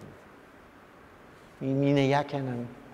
ที่เราอยากจะเหมือน normative rule of law ก็ไม่ใช่เป็นได้ง่าย ๆ เราอยากจะ conservative สุด ๆ เป็นแบบเดิมสุด ๆ เราก็เป็นไม่ได้หรอกงั้นผมถามคำถามนี้มาตั้งแต่ต้นที่ไม่ได้เกี่ยวกับเรื่อง เรื่องวิกฤตสิบกว่าปีที่ผ่านมา ยังพอคนถามเรื่องพวกนี้ก็โอเค เราก็ร่วมวงในการถกเถียงได้แต่ผมร่วมวงด้วยการถอยย้อนกลับไปว่า กรอบทางภูมิปัญญา ความคิดเนี่ยมันวางไว้ตั้งแต่ประมาณปลาย 19 ต้น 20 แล้วก่อนที่จะเกิดวิกฤตการเมืองตอนที่อาจารย์เริ่มเริ่มตั้งคำถามค่ะอาจารย์คิดว่าตอนนั้นจุดตอนนั้นที่ทำให้เราคิดกับจุดตอนนี้ที่มันมันมีอะไรเหมือนหรือแตกต่างกันต่างกัน ตอนนั้นเราไม่มีทางคิดถึง ผมก็มนุษย์ธรรมดาเราไม่มีทางคิดถึงว่าเราจะถอยลงได้ขนาดนี้ผมก็ไม่ได้คิด เพียงแต่ผมรู้ภาวะที่ขึ้นกลางๆ ไม่เป็นสมัยใหม่นัก ไม่เป็นประชาธิปไตนัก ตอนนั้นผมยังไม่ได้คิดเรื่องกฎหมาย ตอนนนความสนใจผมไม่ได้อยู่เรื่องนี้นะอยู่เรื่องอื่นนะความสนใจเช่นปัญหาว่าเราเป็น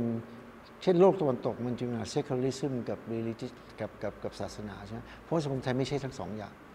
เราไม่เคยเป็น secular จริง ๆ secularism เราไม่เคยเอาโพศาสนาจริงหรือพูดกับกันศาสนากับวิทยาศาสตร์ไม่เคยไม่เคย in conflict กันจริงๆนะฮะของเรามีสภาพอื่นแม้พูดกระสายของเราก็ไม่ได้ขัดแย้งกันอย่างคลาชกันจริง ๆ ใช่ไหมฮะอะไรเหล่านี้งั้นงั้นอยู่ในภาวะที่เอาเข้าจริงส่วนใหญ่ในโลกเหมือนกันนะเหมือนไทยนะเซค u ลิซึมเนี่ยเกิดขึ้นแค่ในยุโรปตะวันตกแล้วก็ ทุกวันนี้นี่ก็ไม่ใช่จะเป็นมากอย่างที่อย่างที่แม็กซ์เวเบอร์เคยพูดไว้เลยมันไม่ได้ขนาดหรอกและในสังคมอื่นๆเนี่ยตั้งแต่ต้น หรือพูดว่าแต่ไหนแต่ไรมา ไม่เคยเกิดเบรกระหว่างวิทยาศาสตร์กับศาสนา ระหว่างเซค u ลิซึมกับกับศาสนาอย่างที่เกิดในยุโรป ส่วนใหญ่คนส่วนใหญ่ในโลกเนี่ยสังคมส่วนใหญ่ในโลกไม่เกิดภาวะนั้นนะแต่มันมีความเปลี่ยนแปลง เรื่องเหล่านี้คือเรื่องที่ผมคิดมาก่อน ผมไม่ได้สนใจศาสนา แต่ผมเคยสนใจว่าสักวันผมจะต้องดูความสัมพันธ์ทางสังคม ความสัมพันธ์ระหว่างรัฐกับประชาชน ว่าฐานทางภูมิปัญญาฐานความคิดในเรื่องนี้มันมีอยู่ไหม แล้วเปลี่ยนแปลงมามากน้อยแค่ไหน ผมเคยคิดแค่นี้ แต่ผมหันมาคิดเป็นรูปธรรมขึ้นเรื่อย ๆ ท่ามกลางวิกฤตที่เกิดขึ้น และเห็นปัญหาของตุลาการ มันก็เลยขมวดเข้าพอดีอย่างที่เมื่อกี้พูดตอนต้นว่า ความสนใจรากของภาวะปัจจุบันเนี่ย ต่อให้ไม่มีวิกฤตสักวันผมก็คงมาถึงนะแต่พอวิกฤตมันยิ่งเพิ่ม ยิ่งแค่ยิ่งทำให้เราเห็นชัดขึ้นโอ้มันขนาดนี้ มันโผล่ตัวได้ขนาดนี้เนี่ยวิวิกฤตการเมืองส่วนมีส่วนทำให้ผม ช่วยช่วยให้เร่งให้ผมคิดเรื่องพวกนี้มากขึ้น อาจจะเร็วขึ้นอาจารย์คะอันนี้หนูลองตั้งคำถามเล่นๆคือไอ้อา จะเป็นเพราะแบบระยะทางการเดินทางของประวัติศาสตร์เรา ตั้งแต่อดีตจนถึงปัจจุบันมันยังไม่เคยมีการประทะกันอย่างจริงจังมันเลยทำให้เกิด adjective แบบไทยๆปะทะกันระหว่างอะไรกับอะไร แต่อย่างเช่นออย่างเรื่องกฎหมายนิติรัฐอย่างเงี้ยไม่มี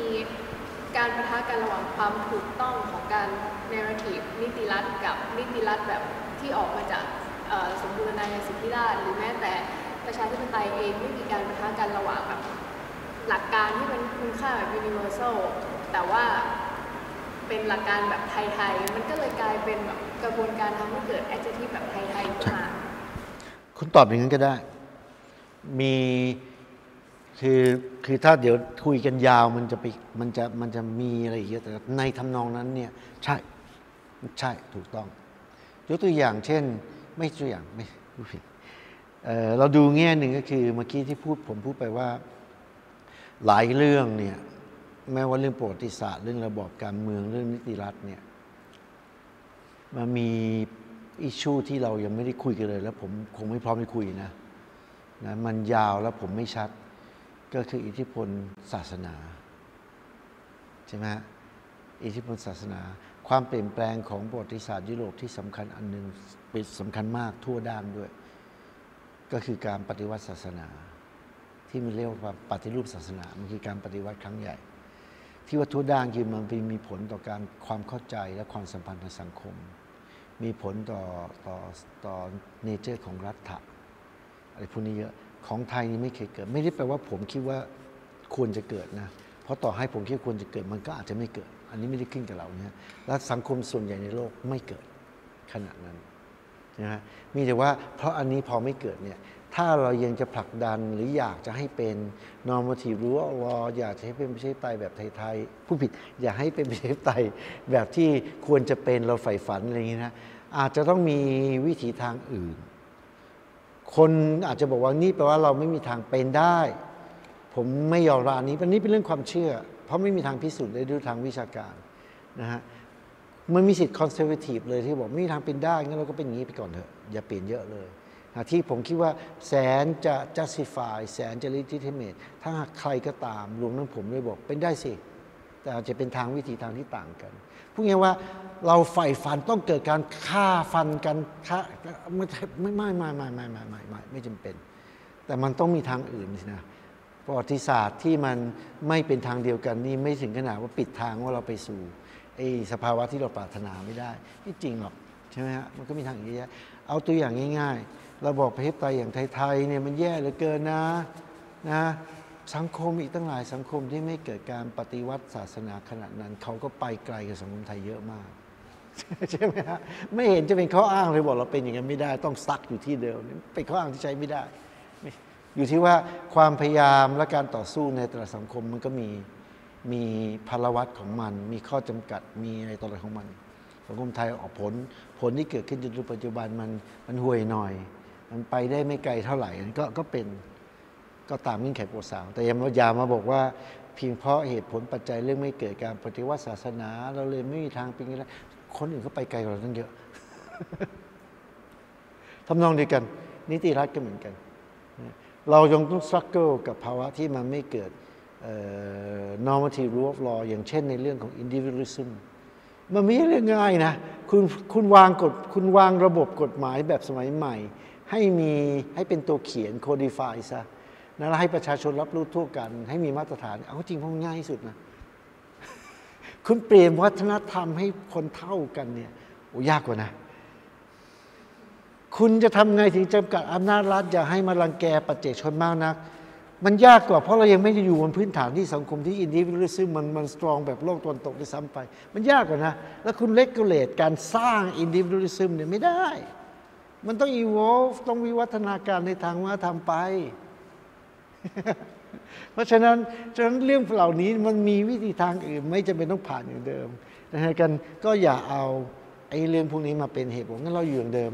เออโอเคคนมีสิทธิคิดอย่างนั้น ก็สู้กันไป แล้วคุณก็ควรจะเปิดเผยให้ผู้ผิดคุณก็จะเปิดกว้างให้มีเสรีภาพ ให้คนที่เขาไม่คิดอย่างนั้น เขาเถียงได้อย่างแฟร์ๆอย่าไปตีหัวเขาอย่าจับเขาเข้าคุก ชวนอาจารย์คุยน่าจะเกี่ยวเนื่องกับเรื่องสักครู่ครับอย่างปรากฏการณ์เมื่อ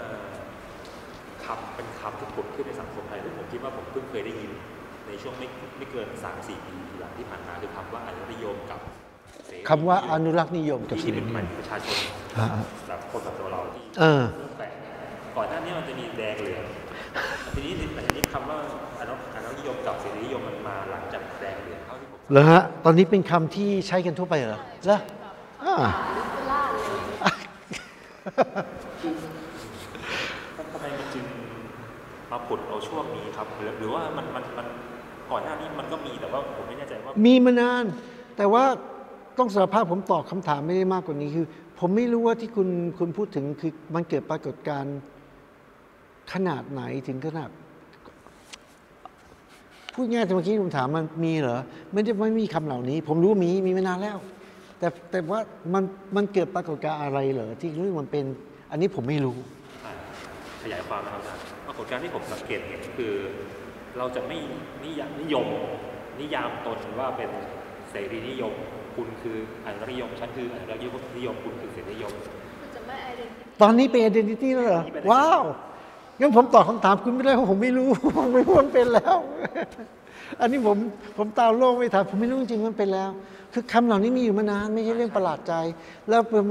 มันผมก็ใช้เมื่อกี้ใช่ไหมผมใช้เนี่ยที่ผม identify ไม่เป็น identity ผม identify ความคิดกระแสความคิดต่างๆ เรื่องใครบางคนอาจจะมีกระแสความคิดโน้นอันนี้เป็นเรื่องอาจจะกลายเป็น identity ก็เป็นไม่ได้ แต่ผมไม่เคยรู้สึกมันกลายเป็นกระแสสังคมว่าสองอย่างนี้เป็น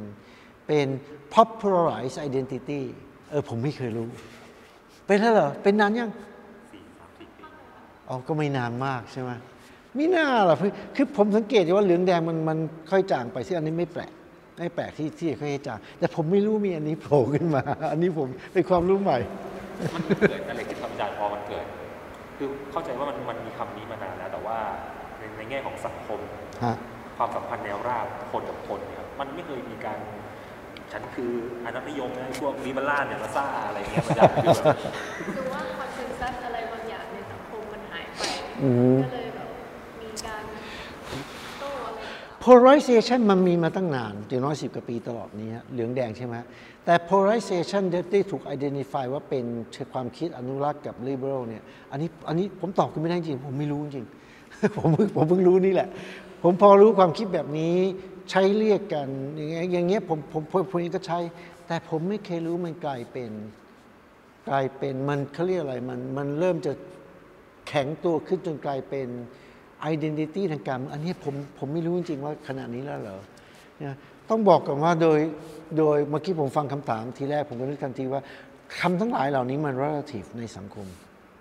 มันสัมพัทธ์ในสังคมเองก็สัมพัทธ์และเทียบสังคมไทยสังคมอื่นก็สัมพัทธ์ นะก็สัมพัทธ์เช่น ชาวรีพับลิกันในอเมริกา conservative ใช่ไหมเรารู้ทั่วไปนะรีพับลิกันเนี่ยรวมเอาปีกสำคัญอันหนึ่งซึ่งไม่ conservative เชิงเชิงเชิงเชิงวัฒนธรรม คือพวก libertarian พวกนี้เขาเลยอยู่รีพับลิกันในอเมริกา เพราะเขาไม่ต้องการให้รัฐมายุ่งมากนะกับชีวิตเขา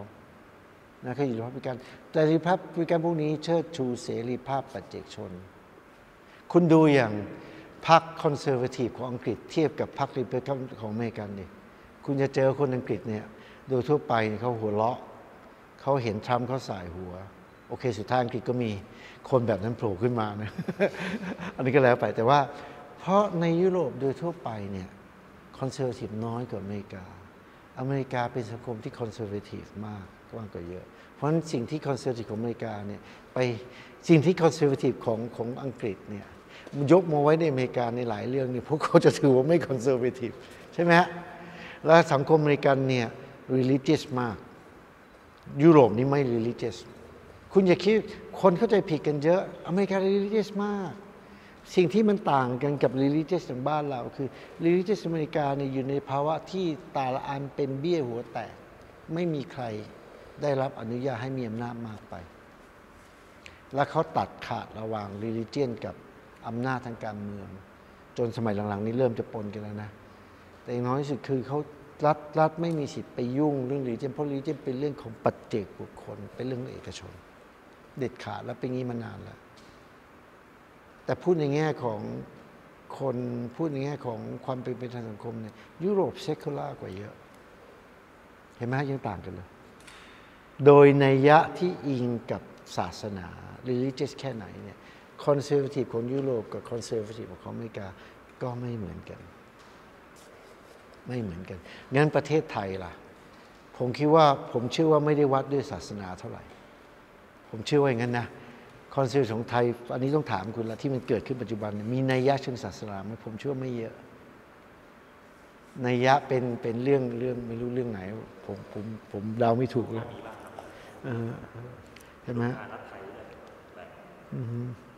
งรัฐไทยเนี่ยแบบเดาคำพวกนี้คำพวกนี้มันมันสัมพัทธ์ทั้งนั้น สัมพัทธ์กับ context contextอยากจะประโยชน์มาคุยเรื่องประวัติศาสตร์ประวัติศาสตร์หรือว่าลองคุยกันนะครับอาจารย์เอ่ออย่างเพราะว่าประวัติศาสตร์ก็เป็นโฟกัสแรกที่อาจารย์ตอบคำถามแรกเลยว่าเนี่ยมีปัญหาอยู่เหมือนเดิมกรอบกรอบเดิมแต่รายละเอียดนั้นจะเปลี่ยนอะไรเงี้ยครับนี่บางคนบอกว่าประวัติศาสตร์คือความเปลี่ยนแปลงเนาะบางคนบอกว่าประวัติศาสตร์คือ ความแน่นอนที่ถูกผลิตขึ้น ความแน่นอน ความแน่นอนที่ถูกผลิตขึ้นของของความทรงจำที่ไม่ค่อยเต็มร้อยกับหลักฐานที่ไม่ค่อยเต็มร้อยอะไรอย่างเงี้ยครับ ถ้าถามอาจารย์ประวัติศาสตร์คืออะไรเออผมเขียนไปแล้วในบทนำของหนังสือเล่มหลังสุดเนี่ยนักเรียนประวัติศาสตร์จะถูกสอนว่าประวัติศาสตร์มีสองอย่าง มีความเป็นสองอย่างพร้อมกันหนึ่งคืออดีต จริง ๆ ที่มันเกิดไปแล้ว ไม่ว่าเราจะรู้หรือไม่รู้ก็แล้วแต่ อดีตจริงที่เกิดไปแล้ว ความหมายที่สองคือการศึกษาเกี่ยวกับอดีตทำให้อดีตที่เกิดไปแล้ว กลายเป็นสิ่งที่เรารู้ได้ในปัจจุบันสองความหมายนี้มันเหลื่อมซ้อนกันอยู่พอสมควรนะฮะมันไม่ใช่อย่างเดียวกันแต่มันเหลื่อมกันอยู่ อันนี้ก็ก็เป็นอันนี้เป็นคำตอบหนึ่งผมทีนี้ผมเขียนไปมันมีอันที่สามนะฮะคือเป็นอุดมการณ์ทางประวัติศาสตร์ เป็นอุดมการอย่างเช่นภาษาที่เรามักจะพูดว่าประวัติศาสตร์จะต้องตัดสินว่าประเทศไทยพลเอกประยุทธ์เป็นคนดีคนไม่ดีอะไรอย่างเงี้ยประวัติศาสตร์ในแง่นี้มันมีนัยยะถึงอนาคตยังได้เลย ใช่ไหมฮะเรากำลังประวัติศาสตร์จะตัดสินแปลว่าอะไรเรามีประวัติศาสตร์จะตัดสินทรัมป์ว่าเป็นคนทำให้อเมริกาตกต่ำลงหรือไม่ นี่เขาไม่ได้พูดอดีตละเขากลับพูดถึงอนาคตด้วยซ้ำไป ใช่ไหมฮะแต่เป็นอนาคตที่มองย้อนกลับมาทีหลังนะฮะ อันนี้ก็เป็นอีกนะอีกนัยยะหนึ่งคือเมื่อกี้ที่เพิ่งพูดแล้วราคาของมันคือเรื่องเป็นอุดมการเช่น บรรพบุรุษของไทยแต่โบราณปกบ้านป้องเมืองคุ้มเย้าคุณอาจจะบอกเป็นแฟกต์ก็ได้ หรือคุณอาจจะบอกเป็นอุดมการก็ได้ เพราะผมบอกว่าบรรพบุรุษผมมาจากเมืองจีน ผมว่านี่มีประวัติศาสตร์ร่วมกับบรรพบุรุษของพวกเขาเหล่านั้น แต่ผมก็เป็นคนไทยอะแล้วคุณจะนับว่าอันนี้ผมต้องมีผมต้องนับถือประวัติศาสตร์เวอร์ชันเดียวกันไหมใช่ไหมฮะ หรือเขาจริงคนที่พูดเหล่านั้นเนี่ยผมเชื่อว่าส่วนใหญ่เลยนะเชื่อมากๆเลยนะส่วนใหญ่บรรพบุรุษก็ไม่ต่างบรรพบุรุษผมคือมาจากซัวเถากวางตุ้ง แล้วก็ฟูเจียนไม่ต่างกันนะฮะคนที่พูดเหล่านั้นแหละนะฮะเพราะฉะนั้นมันกลายเป็นอุดมการณ์มันเป็นคำว่าอุดมการณ์ผมก็มีปัญหาแต่ทุกวันนี้ผมก็ใช้นะมันแปลว่า ideology คำว่าอุดมการฟังภาษาไทยเราวกับมันอุดม ideology ในภาษาอังกฤษเป็นคำเชิงสองคมนะฮะ negative ก็ได้ค่อนข้าง negative ก็จะซ้ำไป คือเป็นความเชื่อฝังหัว เป็นความเชื่อฝังหัวในเชิงบวกก็ได้ ในเชิงลบก็ได้ มันถึงได้มีนัยยะเชิงลบซะเยอะถ้าเราบอกโอ้นี้อีโรจีมีแนวว่าอันนี้ไม่ใช่ความจริง มีแนวว่าอันนี้เป็นเรื่องของความศรัทธาความเชื่อใช่ไหมฮะประวัติศาสตร์เป็น ideolo- เป็น ideology ด้วยงั้นผมให้อย่างน้อยที่สุดสี่ความหมายเข้าไปแล้ว กลับมาเรื่องคุณ ประวัติศาสตร์ประวัติศาสตร์ที่นักประวัติศาสตร์แคร์และศึกษาคือศึกษาความเปลี่ยนแปลง นักประวัติศาสตร์มักถูกเรียกร้องหรือถูกเสนอให้เล่านิทานอยู่เรื่อยว่าไอ้โนไอ้นี่สมัยก่อนเป็นยังไง เราก็เล่านะ ก็เพลินๆไป ไปเที่ยวกันเราก็เล่าได้ไม่ไม่เพราะสุดท้ายเราก็พอจะรู้เรื่องนี้ไว้บันไว้บันเทิงกันได้ใช่ไหมแต่นักประวัติศาสตร์ ถือว่าสิ่งที่สำคัญที่สุดคือศึกษาการเปลี่ยนแปลง จนถึงมีนักประวัติศาสตร์บางคน เช่นอย่างผมเป็นต้น ผมเล่านิทานไม่เก่ง เพราะผมจะเป็นคนที่พยายามอธิบาย ผมไม่เคยมีเกรดไม่เคยมีอะไรมากมาย แต่ผมมีไว้สำหรับอธิบายความเปลี่ยนแปลงผมคิดว่าการที่นักประวัติศาสตร์ สิ่งที่นักประวัติศาสตร์ก็คือ อธิบายตรงนี้ แต่เลยเราก็เลยต้องรู้อดีตสิ เพราะเราต้องรู้จุดหนึ่งเพื่อนำไปสู่อีกจุดหนึ่งใช่ไหมถ้าเป็นความเปลี่ยนแปลงที่ทั้งสองจุดเกิดในอดีต เราก็รู้อดีตทั้งสองชุด ถ้าเป็นความเปลี่ยนแปลงจากอดีตมาถึงปัจจุบันอย่างน้อยเราก็ต้องรู้อดีตอยู่ดีใช่ไหมฮะเราเลยถูกหามักจะถูกคนเข้าใจผิดแค่ว่าเราเป็นคนแค่รู้อดีต ไม่ใช่เราเป็นคนศึกษาและอธิบายความเปลี่ยนแปลงนะฮะเอ่อและอะไรประวัติศาสตร์ที่หยุดนิ่งเนี้ยผมถือว่าเป็นอีด e โลจีอะไร เป็นอีดโลจีแล้วไงใช้ประวัติศาสตร์ที่ฟิกว่าบรรพบุรุษของไทยแต่โบราณ เป็นเป็นอุดมการณ์ที่ละเมิดไม่ได้ อันนี้เป็นเรื่องเป็นเรื่องฟิกเขาเป็นอุดมการณ์ละสองอย่างนี้ขัดกันไม่ขัดกันสิสามสี่อย่างนี้มีสิทธิ์จะขัดกันและมีจุดร่วมกัน มีจุดร่วมกันด้วยใช่ไหมเช่น ทั้งนักประวัติศาสตร์ที่ถือว่าเป็นรวมการฟิกบรรพบุรุษของไทยแต่โบราณเนี่ยนะเขาก็มีจุดร่วมคนกับคนอย่างผม เช่น สนใจรู้ข้อมูลเก่าๆเหมือนกัน สนใจอธิบายความเปลี่ยนแปลงเหมือนกัน แต่สำหรับพวกเขาคนจำนวนไม่น้อยนะประชาชนจำนวนไม่น้อยในประเทศไทย ถือว่าความเปลี่ยนแปลงทั้งหลายมันคือ episode ต่าง ๆ ที่ไปยืนยันสัจธรรมที่มีอยู่แล้วราวกับเป็นชาดกยืนยันสัจธรรมของพระพุทธเจ้างงไหมฮะเร็วไปไหมใช่ไหมฮะนักประวัติศาสตร์ก็มีนักประวัติจำนวนหนึ่งที่ถือว่าเขาศึกษาความเปลี่ยนแปลงเหมือนกัน แต่ความเปลี่ยนแปลงที่เขาค้นพบก็เจอว่ามันเป็น episode ต่างๆ ที่ยืนยันสัจธรรมประวัติศาสตร์ที่เป็นอุดมการณ์ไว้เรียบร้อยแล้ว ราวกับชาดกเป็น episode ต่างๆ ที่ยืนยันสัจธรรมพระพุทธเจ้า แต่ผมไม่ได้คิดอย่างนั้นเห็นไหมงั้นนักประวัติศาสตร์ไม่มีจุดร่วมเหมือนกันนะนักประวัติศาสตร์เหมือนกัน ศึกษาความเปลี่ยนแปลงเหมือนกัน แต่สุดท้ายแล้วเขาศึกษาความเปลี่ยนแปลงแล้วเขาเจอว่ามันเป็นเหมือนกับชาดกที่ยืนยันพระธรรม ก็คือเป็นฉากตอนต่างๆ ที่ยืนยันความยิ่งใหญ่ของประเทศไทยแต่ไหนแต่ไรคือเขามีตอนจบไว้รอหรืออะไรอย่างเงี้ยทำนองนั้น หรือว่าถ้าพูดอีกอย่างก็คือพูดให้เป็นศาสนาก็คือว่าเราได้ล่วงรู้ สัจธรรมทางประวัติศาสตร์เรียบร้อยแล้ว รายละเอียดต่างๆ ที่ก่อร่างสร้างตัวมาเป็นร้อยปีหลังนี้ เป็นการเติมรายละเอียดราวกับเราได้ค้นพบอัตถกถาใหม่ ค้นพบชาดกใหม่ที่กลับไปยืนยันพระธรรม ซึ่งพระพุทธเจ้าได้ตรัสรู้เรียบร้อยแล้วตั้งแต่ 2,500 กว่าปีก่อนประชดขออภัยแล้วปัญหาของการศึกษาประวัติศาสตร์อะไรนะฮะ ปัญหาของการศึกษาประวัติ เคอาจารย์คือมองว่าประวัติศาสตร์คือการศึกษาความเปลี่ยนแปลง แต่ว่าไม่มันมีไม่ไม่น้อยเลยทีเดียวที่ไม่ได้เข้าใจแบบนี้ที่ยังเข้าใจอยู่ว่ามันคือประวัติศาสตร์แบบก้อนเดียวอะค่ะผมว่าเรื่องคือคือมันก็เหมือนกับจะบอกว่ามีมันปัญหาปัญหาใหญ่สุดสำหรับที่ผมคิดนะ ก็คือไอ้ที่ผมบอกเพิ่งพูดเมื่อกี้ว่าประวัติศาสตร์เป็น ideological มีด้านที่เป็น ideological หนักเกินไป และเราไม่แค่ aware เรามักจะไม่รู้สำนึกว่าคุณถูกครอบด้วย ideological เหล่านั้นแล้ว แล้วก็เวลาไปศึกษาเนี่ยมักจะคิดว่าตัวเองเนี่ยค้นหลักฐานโดยที่ไม่มีอีโดยเขาเอาจริงคืออีโดยเขาที่มันเป็น subconscious เรียบร้อยแล้ว เฟรมและตีกรอบ หรือเวลาคุณจะคิดอธิบายความเปลี่ยนแปลงเนี่ย คุณวกเข้าหาสิ่งที่คิดอยู่แล้วไอ้อุดมการเหล่านั้นเป็นประจำทั้งที่มันอาจจะมีอาจจะมีคำอธิบายแบบอื่นก็ได้ใช่ไหมฮะเราวกเข้าหาตรงนั้นจุดเป็นประจำโดยไม่รู้ตัว ไม่ต่างอะไรกับเรื่องอื่นๆหรือนักคนที่ไม่ใช่นักประวัติศาสตร์เรื่องอื่นเออาก็อ่านี่ก็ยืนยันสัจธรรมพระพุทธเจ้านะว่าซึ่งมันมันไม่ผิดไงไม่ผิด เหตุที่มีปัญหาก็คือมันไม่ผิดมันไม่มีทางผิดด้วยไม่ใช่ปัญหาว่ามันผิด ไม่มีทางผิด ปัญหาคือเขาไม่คิดแบบอื่น ปัญหาคือการคิดแบบอื่นก็ได้ แต่สกคนลากเขาพูดหมด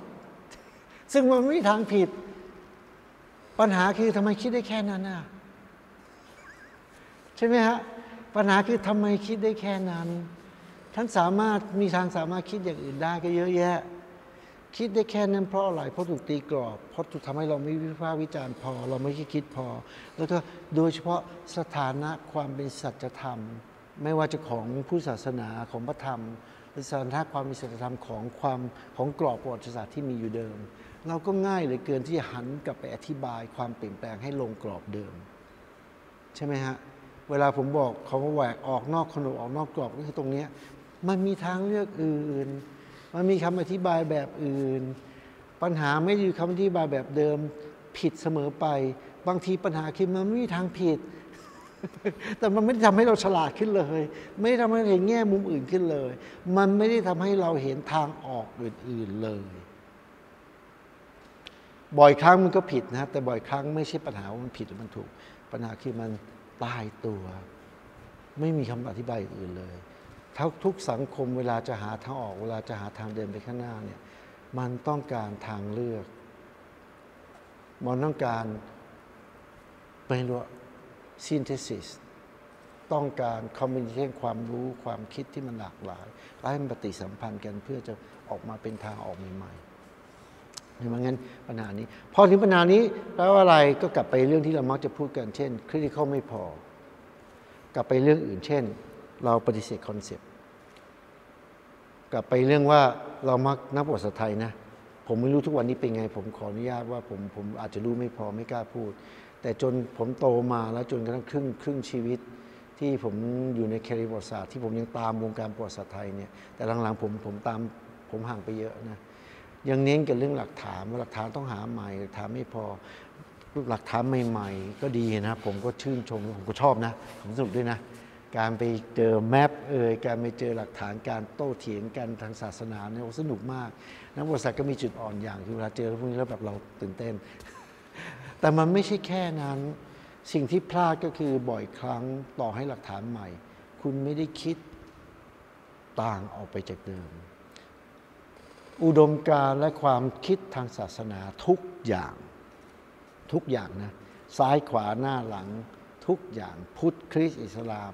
มีความสามารถมีพลังในการดึงดูดให้คน กลับเข้าไปคิดตามกรอบ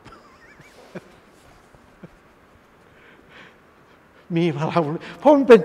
เพราะเป็นความคิดที่เป็นระบบ ในแง่หนึ่งสามารถเป็นอุดมการหรือเป็นศาสนา เพราะมันเป็นความคิดที่เป็นระบบ ไม่ว่าแง่นั้นแง่นี้แง่นั้นก็มีคำตอบไปหมดเลยใช่ไหมฮะจะมาร์กหรือจะเป็นพระพุทธเจ้าเนี่ยมีคำตอบไปหมดเลยงั้นไม่ว่าเราจะไปเรื่องไหนเราก็หาทาง วกกับคำว่าที่เดิมจนได้ มันจึงมีเสน่ห์และมีพลัง และเรามักจะคิดว่าตรงนี้ไม่จำเป็นต้องคิดแบบอื่น เพียงแค่หาหลักฐานเพิ่ม หลักฐานเพิ่มปุ๊บ subconsciously คุณอธิบายความเปลี่ยนแปลงลงในอีรอบเดิมหมด ที่หนังสืออาจารย์ค่ะเล่าความพิศวงความมหัศจรรย์ของประวัติศาสตร์ไว้ว่าตอนเด็กๆอะไม่อาจจะไม่ ชอบเรียนกัน แต่พอถึงเวลาไม่มีปัญหาแล้วก็จะอธิบายประวัติศาสตร์ที่เป็นฉากๆเป็นเพราะจริงหรือเปล่าถ้าเห็นใชียลนะคนที่ออกมาฟูมไฟายโกรธแค้นเรื่องเขาพระวิหารเนี่ย คนเหล่านั้น ผมเชื่อว่าคนเหล่านั้นก็ไม่ชอบเรียนวิชาประวัติศาสตร์ตอนมัธยมพอๆกัน คนเหล่านั้นเบิดบนทั้งนั้นแหละ เอาแต่ท่อง สุดท้ายพอท่องเสร็จสอบผ่านก็ทิ้งไปหมดแล้วแต่คนเหล่านั้นมาฟูมไฟเหลือเกินกับ แล้วตัวเองรู้ประวัติศาสตร์แห่งชาติดีที่สุด คนเหล่านั้นจำนวนมากมาด่าผมเงี้ย โอเคนะเขาอาจจะรู้ประวัติศาสตร์ดีกว่าผมนะ แต่ถามตัวเองก่อนแต่พวกเขาถามเองแน่ใจเลย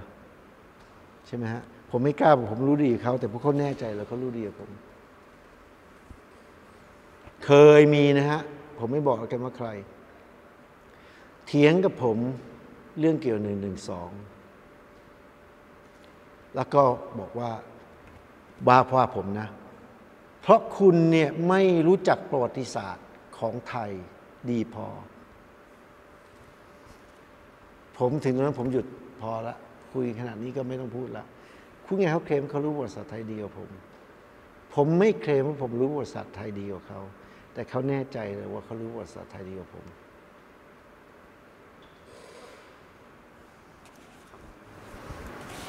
อาจารย์อาจารย์เคยเขียนประโยค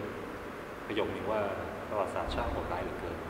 ทีนี้ผมอยากจะขอลองชวนอาจารย์ประวัติศาสตร์เลยนะ ช่างโหดร้ายเหลือเกินอ๋ออ๋อทีนี้ผมขอลองถามลองถามอาจารย์นะครับ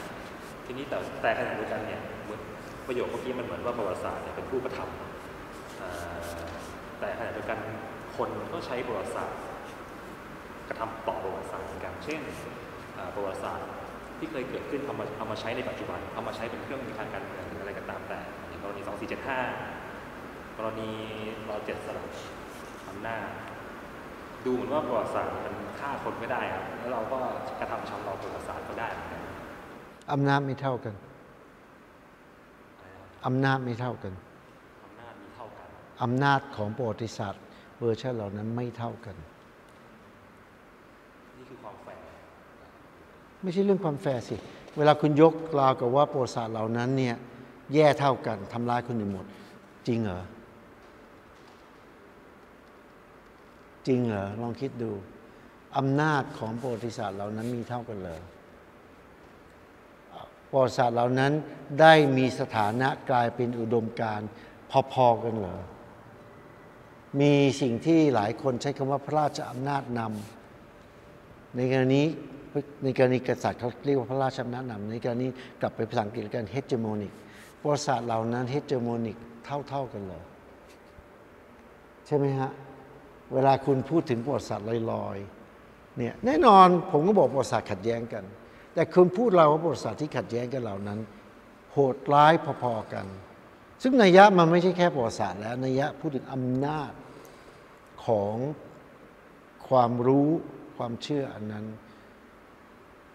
ถามว่าเนี่ยแปลว่านี่เป็นเรื่องนอกเหนือประวัติศาสตร์ใช่ไหมก็มีส่วนนะฮะกันมันเป็นเรื่องนอกเหนือในแง่เป็นเป็นเรื่องที่เกี่ยวพันกับประวัติศาสตร์มันไม่ใช่นอกเหนือแบบไม่เกี่ยวกัน ใช่ไหมฮะเมื่อกี้เราคุยเรื่องอำนาจอุดมการณ์ทางประวัติศาสตร์ที่ทำให้ฝังหัวจนคนคิดแบบหนึ่งคุณสังเกตไหมแล้วไอ้อย่างประวัติศาสตร์อย่างผมเขียนเนี่ยมันฝังหัวคนไหมใช่ไหมฮะไม่แน่ใจครับอาจารย์ผมไม่แน่ใจก็ว่าไป สมมุติไปยิงกันสองข้างเนี่ย หรือโผล่มาในสังคมเนี่ยอำนาจเท่ากันจริงเหรอวันนั้นผมถึงบอกอย่าให้ประวัติศาสตร์ไหนมีอำนาจมากเกินไปนะอันตราย ถามว่าประวัติศาสตร์ฝ่ายซ้ายเนี่ยอันตรายไหมเวลามีอำนาจ yes ใช่ไหมคุณเห็นกี่ประเทศแล้วใช่ไหมเป็นแต่มันไม่ใช่ในตัวเนื้อหามันอย่างเดียว มันเป็นเรื่องอำนาจของประวัติศาสตร์ที่กลายเป็นอุดมการจนทุกวันนี้พิพิธภัณฑ์ ในประเทศสังคมมันน่าเบื่อน่าเบื่อที่สุดเวชนชาตินะประวัติศาสตร์มันน่าเบื่อมากเลยแต่มีอำนาจจนคิดกรอบอื่นไม่ออกงั้นประวัติศาสตร์ที่ดู radical ในประเทศหนึ่งเป็นอำนาจรองนะฮะอาจจะดู radical แล้วถูกปราบปรามเป็นประจำในอีกสังคอนเท็กซ์นึงอาจจะกลายเป็นอำนาจนำแล้วก็มีอำนาจกดขี่และโหดร้ายก็ได้สิทำไมจะไม่ได้ ใช่ไหมฮะ ไม่ได้อยู่ตรงสาระอย่างเดียว แต่ว่าอำนาจเหล่านี้ไม่ใช่สิ่งที่อยู่นอกเหนือไม่เกี่ยวกับประวัติศาสตร์ เป็นอำนาจที่มีฐานอยู่กับการที่กลายเป็นอุดมการณ์กลายเป็น ideology ของประวัติศาสตร์ใช่ไหมฮะ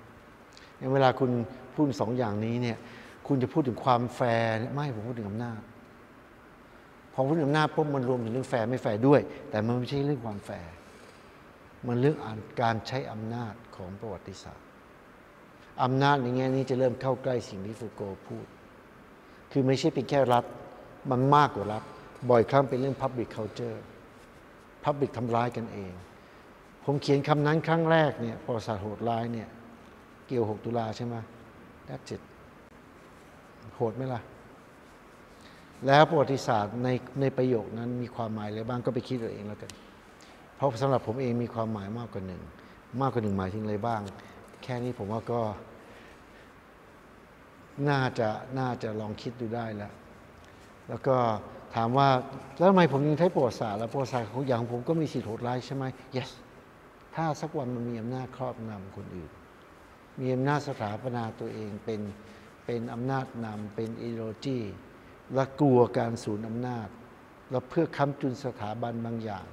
มันก็จะโหดร้ายเหมือนกัน แต่ตราบใดที่เป็นเรื่องการต่อสู้กัน เราจะถือว่าประวัติศาสตร์ทั้งหมดโอ้โหดร้ายพอๆกันไม่ได้ พูดอย่างนั้นเป็นการแก้ต่าง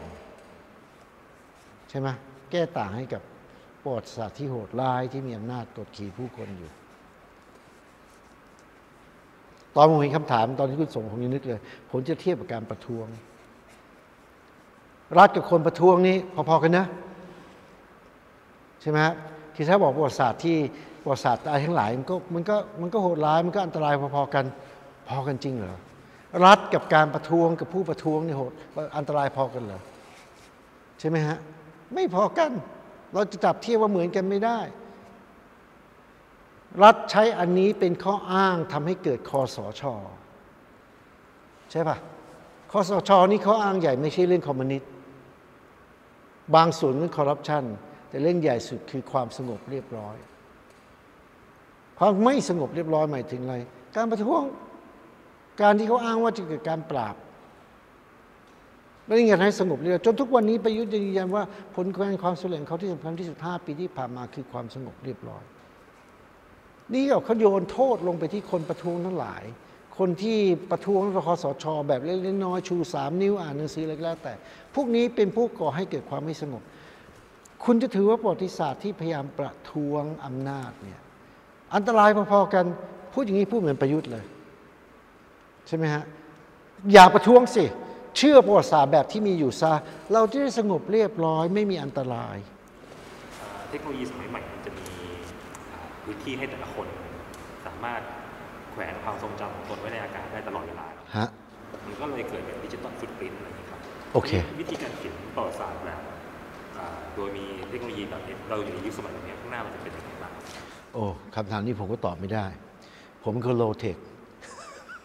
นี่ผม super low-tech จริงๆผมไม่ใช้ Facebook มันมันก็คือความทรงจำผมไม่รู้จัก Facebook ไม่รู้จัก Instagram ผมไม่รู้จักเลย แล้วก็หลังๆ ตั้งแต่ตั้งแต่มันใช้แบบมีประโยชน์จนหลังเริ่มมีโทษ เริ่มคนจะบ่นกันนี่นะมันถึงจนตลอดเฟสผมไม่ได้ใช้เลย เพราะฉะนั้นผมก็เลยมีข้ออ้างที่ผมจะไม่ใช้ต่อไป ใช่ คุณเรียกว่ามีฟุตปรินต์กันได้ได้ แต่ว่าถ้าให้ผมตอบว่างั้นต่อไปจะเป็นยังไง อันนี้ผมผมผมผมผมขออนุญาต ผมไม่รู้ผมไม่รู้จักมันพอ มันจะกลายเป็นแมทเทียลได้ไหมได้สิ เริ่มมีคนใช้แล้วด้วย แต่ผมก็ไม่ใช่คนที่ใช้จนโน่นผมผมผมไม่รู้จักมันพอ ทั้งทั้งงานที่มันเพิ่งเกิดขึ้นไม่นานนัก ผมไม่แน่ใจว่ามีงานที่เริ่มเริ่มเกิดนะ เริ่มเริ่มโผล่งานประเภทนี้นะ แต่ก็ยังไม่เยอะ แล้วทั้งโดยส่วนตัวผมผมไม่มีความสามารถจะไป แต่ผมยังเชื่อว่าวิธีการทำนองเดียวกันมันน่าจะใช้ได้ เช่นรู้จักประเมินนะว่าคำนี้คนนี้กันไหนพูดคนแบบไหนพูดผล่มาทางมีเดียแบบไหนอะไรเงี้ยเป็นคนรุ่นไหน มันก็เหมือนมันก็ไม่ต่างกันนั่นพียงแต่ว่ามันปริมาณเยอะกันเยอะหนึ่งพียงแต่ว่ามันมีแล้วแล้วแต่วิธีการยกตัวอย่างเช่นคำพูดสั้นๆเนี่ยมันมีภาพสะท้อนอื่นที่ปรากฏเช่นเป็นบทความเป็นหนังสือไหม ช่ไหมเพราะส่วนใหญ่มันไม่ถึงขนาดแบบพูดง่ายคุณไม่ใช่เวลาเราศึกษาเรื่องทั้งหลายเนี่ยโดยเฉพาะทางประวัติศาสตร์เนี่ยอันนี้นะประวัติศาสตร์มักจะตกใจกลัวว่าสะสมหลักฐานไม่พอ แค่ไหนถึงพอ พูดง่ายๆว่ากลับมาเรื่องคุณคือว่า เราต้องเก็บสะสมทุกอย่างใช่ไหมเป็นหลักฐานไม่จำเป็น ไม่จำเป็น ทุกวันนี้แค่เราตามหนังสือตามเอกสารเรายังไม่จำเป็นต้องตามทุกชิ้นที่มีอยู่ในโลกเลย ไม่จำเป็น ไม่ต้องตามทุกชิ้นที่มีอยู่ในประเทศไทยในภาษาไทยให้หมดก่อนไหมนั้นคุณก็ทำจนตายไม่มันจบปริญญาสักปริญญา เป็นไปไม่ได้ ตรงข้าม วิธีทางวิทยาศาสตร์ได้บอกอะไรแก่เรา ถ้าหากมันมีสิ่งที่เกิดขึ้นเป็นบริบท หรือเป็นปัจจัย A บวก B มันเกิด C เนี่ย C ปรากฏการณ์ที่เป็น C เนี่ยมันน่าจะแสดงออกมากกว่าหนึ่งแห่งมากกว่าหนึ่งปรากฏการณ์ ตราบใดที่เป็นปรากฏการณ์ที่เกี่ยวเนื่องกับ A บวก B เหมือนกันใช่ไหมฮะถ้ากับการพิสูจน์ว่า A บวก B ทำให้เกิด C เนี่ยไม่จำเป็นต้องสะสมเอกสารหลักฐาน กรณีที่เกิดตัว C เนี่ยทุกกรณีไม่จำเป็น อันนี้เป็นเรื่องลึกลงไปว่าทางประวัติศาสตร์เนี่ยมีนัยยะวิธีการสมัยใหม่นี่นะประวัติศาสตร์สมัยใหม่เนี่ยมีมีนัยยะวิธีการทางทางวิทยาศาสตร์พวกนี้อยู่มีอยู่สิ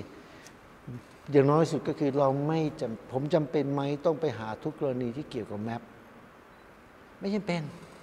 ทุกวันนี้ผมยังตกใจเลยเอ้ยนี่ผมไม่เคยเห็นเลยนะตกใจแล้วแบบอะไรรู้สึกแย่แล้วไม่จำเป็น จะตกใจก็ต่อเมื่ออุ้ยตาย สิ่งที่เราทำไว้เมื่อไอ้นี่ผิดกรอบทำให้เราเจ๊งเลย อันนี้ก็เป็นคือว่าของงานคุณถูกข้ามหน้าถูกข้ามไปแล้ว หรืออาจจะบอกงานคุณยังไม่ยังไม่ครบถ้วน อันนั้นได้มีสิทธินะ แต่ผมเจอหลายกรณีที่มันเกิดขึ้นเนี่ย ผมไม่เคยรู้มาก่อน แต่มันกลับ confirm สิ่งที่เราว่าไว้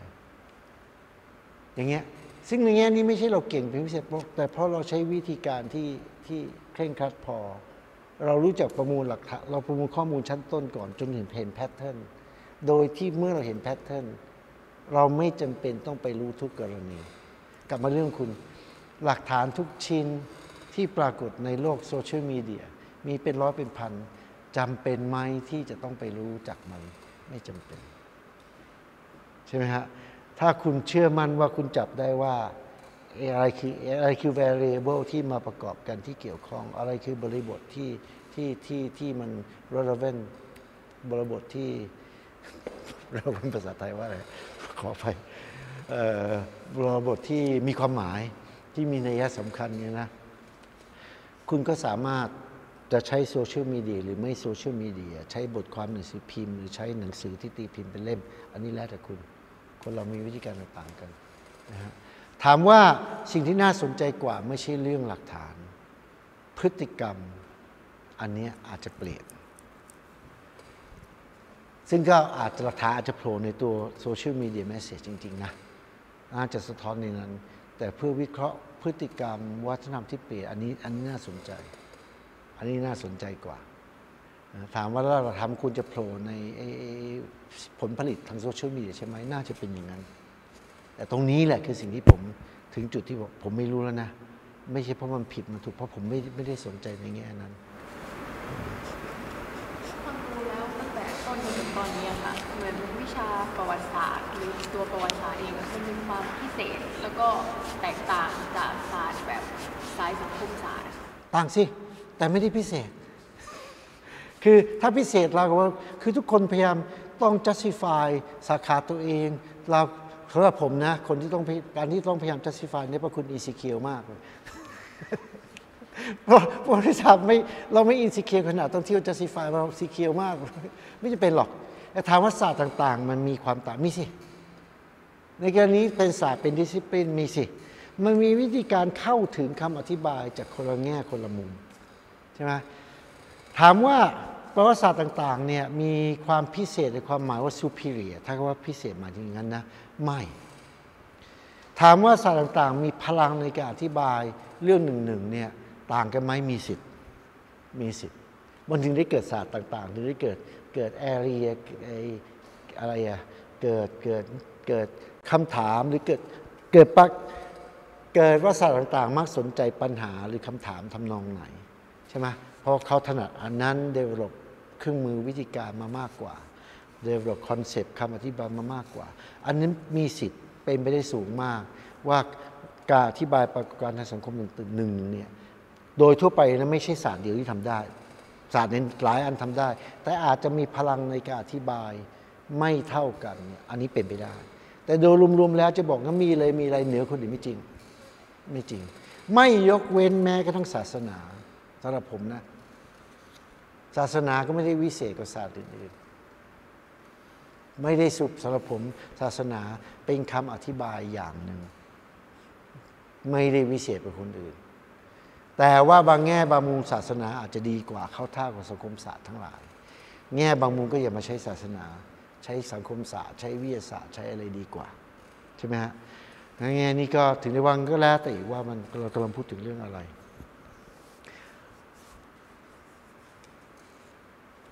แล้วก็ทนนี่นี่และศาสตร์ทั้งหลายเนี่ยในอันนี้เป็นเรื่องความเชื่อนะ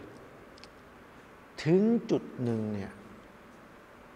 ถึงจุดที่ผมไม่รู้เรียกว่าอะไรเป็นเชิงอัลติเมทนะนะถึงจุดปลายทางเนี่ยมันไม่ได้เหนือกว่า แต่มันควรจะบรรลุถึงจุดคล้ายๆกัน ก็คือทำให้คนเรารู้จักคิดรู้จักไตรตรอง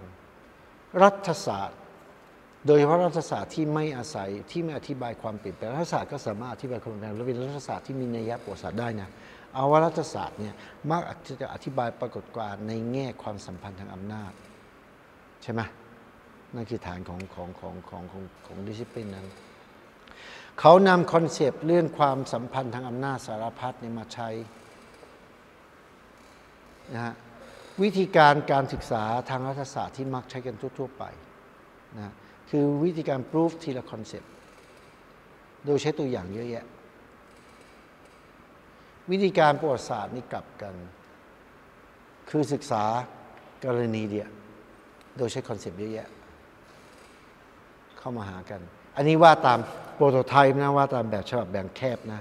พอรัฐศาสตร์เชิงประวัติศาสตร์ หรือประวัติศาสตร์การเมืองสุดท้ายเนี่ยโอเวอร์แลปกันแล้วแทบจะแยกกันไม่ออก สงสัยมาจากสงสัยมาจากเอ่อปรากฏการณ์ในสังคมที่พวกเราอยู่ที่มันเกิดความมันเกิดการ ตีความประวัติศาสตร์ผมไม่ได้จะอาจจะเวอร์ชันเดียวกันชุดเดียวกัน แต่ว่าเราเราเราคิดไม่เหมือนกันอืมกับหัวกับหางเลยอะไรเงี้ยเช่นสองสิบห้าชั้นที่สุดนะครับขอแยกตัวอย่างสองสิบห้าแล้วก็ที่ตอนแรกก็คิดว่าหรือเป็นเรื่องรสนิยมของของของบุคคลแต่ละคนที่อ่าน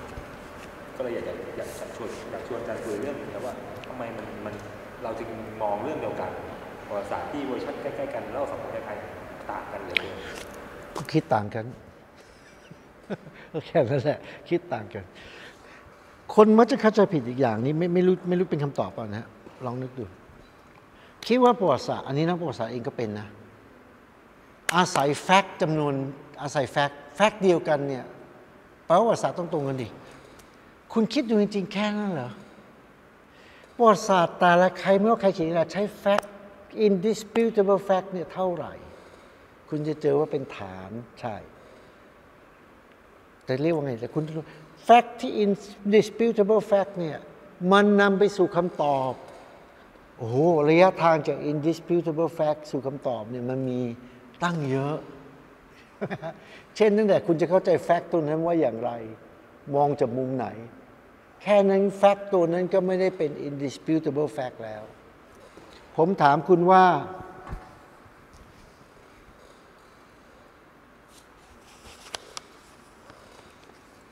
คุณเห็นอะไร เหมือนเดิมไหม ไม่เหมือนต่างตรงไหน ใช่ไหมฮะ เกิดคุณตอบกระดาษตอบแค่นี้เห็นอันนี้ คุณตอบกระดาษ ผมก็ตอบกระดาษ แต่ผมรู้ข้างในมีตัวเขียน คุณบอกไม่มีตัวเขียน แค่นี้แฟกต์ตัวเดียวกันมันก็ disputable แล้วใช่ไหมฮะ แต่ตัวอย่างนี้อาจจะไม่ค่อยดี เอาเป็นว่า ตัวอย่างที่ผมมักจะชอบยกก็คือว่าต้องนี่ผมมองหาไม่ทันเนี่ยคือแก้วที่มีหูเนี่ยแก้วเดียวกันนะ สมมุติหูอยู่นี้นะ คุณ indisputable fact หูแก้วอยู่ทางซ้าย ผมบอก indisputable fact หูแก้วอยู่ทางขวา แก้วเดียวกันเนี่ยมันก็ disputable fact เรียบร้อยแล้ว ใช่ไหมฮะ นี่เบสิกที่สุดเลยนะ และ indisputable fact ในแง่ขณะนั้นเนี่ยมักจะไม่ค่มีความหมาย พูดง่ายความหมายมันเริ่มเกิดขึ้นเมื่อเราให้คำอธิบายเพิ่ม เช่นมันอยู่ทางซ้ายอยู่ทางขวาคือ perspective perspective ก็เรื่องใหญ่เบสิกมากนะ คุณมองจากคนละมุมเนี่ยแฟกต์ตัวเดียวกัน ซึ่งดูมันเทมมากเลยมัน indisputable เนี่ยก็เริ่มเกิดความหลากหลายแล้ว แล้วคุณคำว่า perspective หรือมุมมองเนี่ยมันคุณคิดถึงเรื่องใหญ่นี่คิดพูดถึงเรื่องจุดที่คุณมองกับกับแก้วเนี่ยแค่เรื่องนี้นะแล้วคิดว่าเรื่องสังคมมัน complicate กว่านี้แค่ไหนใช่ไหมฮะใช่ไหมฮะแค่แก้วหนึ่งแก้วเป็น indisputable fact เนี่ยบอกนี่แก้วใช่ไหมโอเคแก้วถ้วยใส่น้ำมีหูไหมมีอยู่ข้างไหน เริ่มคิดต่างกันแล้ว งั้นตัว indisputable fact มันเป็น basic ซึ่งมันมันเป็นเป็น kernel เป็นเมล็ดสุดท้ายที่มันมันไม่ได้มีความหมายมากนะทันทีที่เริ่มมีความหมาย อยู่ข้างซ้ายหรือข้างขวา จะได้กำหนดว่าจะใช้มือซ้ายหรือมือขวาไปหยิบเนี่ยเริ่มจะเถียงกันละเริ่มจะเห็นตรงไม่ตรงกันแล้วที่แก้วมันอยู่ทางหูแก้วมันทางซ้ายนี่ก็หูแก้วอยู่ทางขวาเอาที่ถูกทั้งคู่ถูกทั้งคู่ ใช่ไหมฮะถูกทั้งคู่แต่มองจากคนละมุม แล้วไหนจะมีปัญหาที่ไม่ถูกทั้งคู่อีกล่ะ ไหนจะมีปัญหาที่บวกบวกด้วย value บวกด้วยค่านิยม บวกด้วย taste บวกด้วยผลประโยชน์ ใช่ไหมฮะ เท่ากับว่า element ที่เรานักประวัติศาสตร์ชื่อว่ามัน indisputable และ basic คือ fact เนี่ยที่มัน ultimate ที่เถียงไม่ได้เนี่ยมีนิดเดียวแต่แฟกต์ที่มันเริ่มเกิด ความหมายทั้งหลายความหมายในระดับปฐมทุติยภูมิปฐมภูมิมันเริ่มเกิดความหมายเนี่ยทุกอย่างนั้นมักจะ disputable ละแล้วพอเลยจากเรื่อง fact ล่ะ เรื่องประกอบ fact เพราะประวัติศาสตร์ไม่เคยมีเลยใช้ fact ตัวเดียว fact ตัวเดียวยังอาจจะเถียงกันได้นะ ยังอาจจะเถียงกันได้นะแถมประวัติศาสตร์คุณดูงานประวัติศาสตร์ในโลกนี้ มีที่ไหนบ้างใช้ fact ตัวเดียว fact หลายตัวก็เกิดปัญหาแล้วคุณจะประกอบกันแบบไหน คุณจะให้เหตุผลความสัมพันธ์ระหว่าง fact สองตัวนี้ยังไง ใช่ไหมฮะคุณเห็น fact สองตัวเป็นถ้วยสองใบนะคุณบอกว่าถ้วยสองใบเกิดมาจากการที่มีถ้วยสี่ใบแล้วถูกทำลายไปสองหรือเกิดจากถ้วยสองใบมีอยู่สองใบคือหนึ่งบวกหนึ่งสองใบที่ปรากฏต่อตาคุณเนี่ยเกิดจากหนึ่งบวกหนึ่งหรือเกิดจากสี่ลบสอง คุณรู้เองว่าไม่ได้เกิดจากสามมิติเกิดหกเกิดแปดแล้วต่อมาเกิดอะไรเงี้ยใช่ไหมนี่เป็นลอจิกละนี่พูดให้ประวัติศาสตร์เป็นเป็นเป็นคณิตศาสตร์ก็ได้นะลอจิกของเราเนี่ยอ่อน คุณเห็นอันหนึ่งแล้วนึกว่าหนึ่งบวกหนึ่งทำไมคุณไม่คิดเรามาเกิดจากสี่บวกสองไอ้สี่ลบสองใช่ไหมทำไมคุณไม่คิดเราเกิดจากแปดหารสี่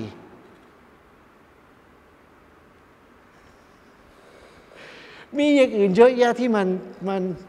ใช่ไหมฮะพวกนี้งั้นงานประวัติศาสตร์จึงเป็นงานที่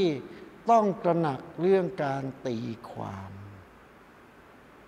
ตระหนักเรื่องความคิดที่คุณจะประกอบ อธิบายความสัมพันธ์ระหว่างแฟกต์ต่างๆที่เกิดขึ้น แม้กระทั่งจุดที่เราเห็นนักประวัติศาสตร์ทำอันหนึงเป็นประจำนะฮะซึ่งก็ไม่ถูกร้อยเปอร์เซ็นต์แต่ผมว่าพอรับได้คือเห็นผล เอาผลเนี่ยเป็นเหมือนกับเป็นเป็นจุดหมายในการอธิบายใช่ไหมฮะเรามักจะอธิบายที่เขาเรียกว่าลีเนียคือคิดหนึ่งบวกหนึ่งเห็นสองทำไมคุณไม่คิดหรือว่ามันสี่หารสองมาสองทำไมคุณไม่คิดว่าแปดหารสี่ก็เหลือสองใช่ไหมฮะมีทางอื่นที่เยอะแยะเราไม่คิดอย่างง่ายๆงั้นประวัติศาสตร์จึงเต็มไปด้วย perspective เต็มไปด้วยการตีความ เพราะการตีความคุณก็นึกออกแล้วโอ้มันเต็มด้วยผลประโยชน์ เต็มไปด้วยทฤษฎี เต็มไปด้วยคอนเซปต์เต็มไปด้วยอุดมการณ์เต็มไปด้วยเห็นไหมฮะงั้นประวัติศาสตร์เหล่านั้นเนี่ยในที่คุณยกมา2 4 7 5เนี่ยง่ายง่ายที่สุดการเมืองต่างกัน ต่อให้ผมพยายามบอกว่าการเมืองทุกฝ่ายไม่มีใครถูกไม่มีใครผิด เพราะการเมืองเป็นเรื่องแล้วแต่คุณ subscribe ฝ่ายไหนใช่ไหมมันก็ห้ามไม่ได้ที่จะมีเวอร์ชั่นต่างกัน ต่อให้ทุกคนเป็นคนวิเศษทั้งหมด เป็นอริยะบุคคลหมด ไม่มีผลประโยชน์เลย มันก็ต่างกันอยู่ดี แล้วมนุษย์ปกติเราไม่ใช่อริยะบุคคล คุณก็นับ คุณก็คูณเข้าไปแล้วกันมันควรจะมีกี่เวอร์ชันแต่ต่อให้แค่นัยยะไม่มีใครมีเจตนาร้ายเลยกับประวัติศาสตร์ประวัติศาสตร์มันก็ไม่มีทางมีเวอร์ชันเดียว ไม่มีใครมีเจตนาร้ายเลย แล้วปัญหาก็บวกเข้ามาอีกว่า ในความเป็นจริงของโลก ประวัติศาสตร์ต่างเวอร์ชันนั้นอำนาจไม่เท่ากัน ถูกเอาไปใช้ไม่เท่ากัน มีผลต่อการคิดไม่เหมือนกัน เช่น มีผลต่อการคิดทำให้คนรู้จักวิพากษ์วิจารณ์ หรือมีผลต่อการคิดในแง่ ตีกรอบทำให้คนเชื่อ ใช่ไหมฮะก็ต่างกันเป็นอำนาจคนชนิดกันงั้นไม่รู้จะตอบคำถามคุณว่านี้ว่าประวัติศาสตร์หลายเวอร์ชันนี้อันนี้เป็นเรื่องธรรมดาโลก ถึงที่สุดก็คือโลกเป็นเรื่องธรรมดาโลก เพราะเหตุนี้ผมจึงได้ร้องเสรีภาพ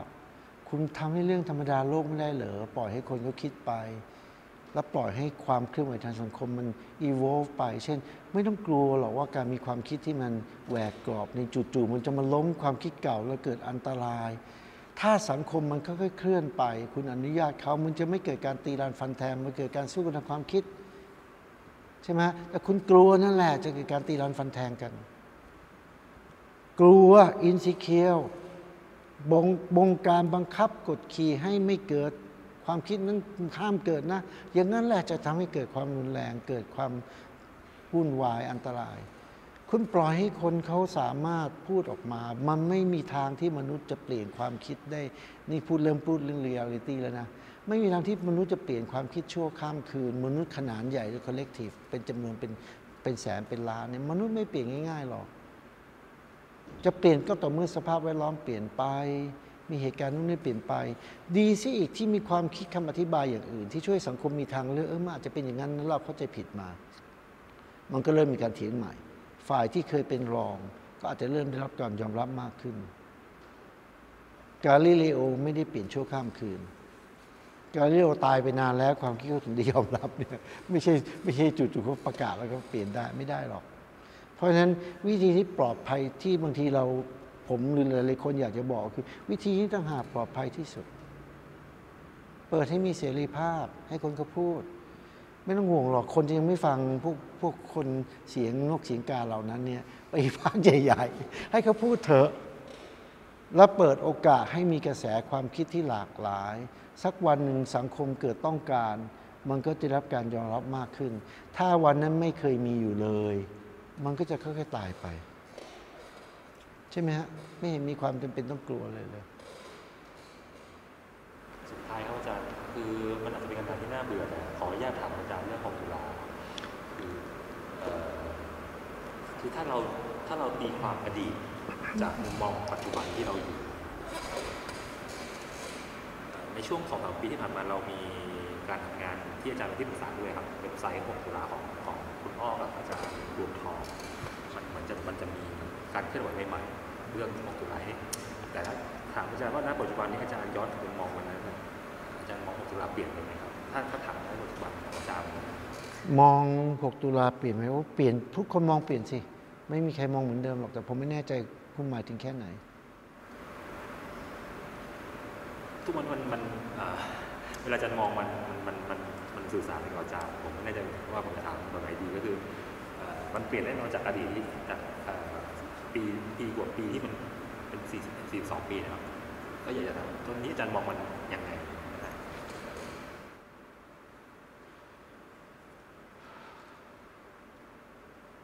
ไม่แน่ใจว่าคุณถามแง่ไหน แล้วผมควรจะตอบแง่ไหนดี ถ้าผมพักถามในแง่ว่ามอง ความเข้าใจว่ามันเกิดอะไรขึ้น ใครถูกใครผิดมากน้อยกว่ากันเนี่ยไม่เคยเปลี่ยน ผมไม่เคยเปลี่ยน แต่มีมิติอื่น ๆ ซึ่งมันเข้าใจผลของมันเข้าใจผลในความหมายไม่ใช่ผลการฆาตกรรมอย่างเดียวนะ ผลของความทรงจำผลทาง จิตวิทยาผลของอะไรเนี่ยที่มันต่อเนื่องกันมานะ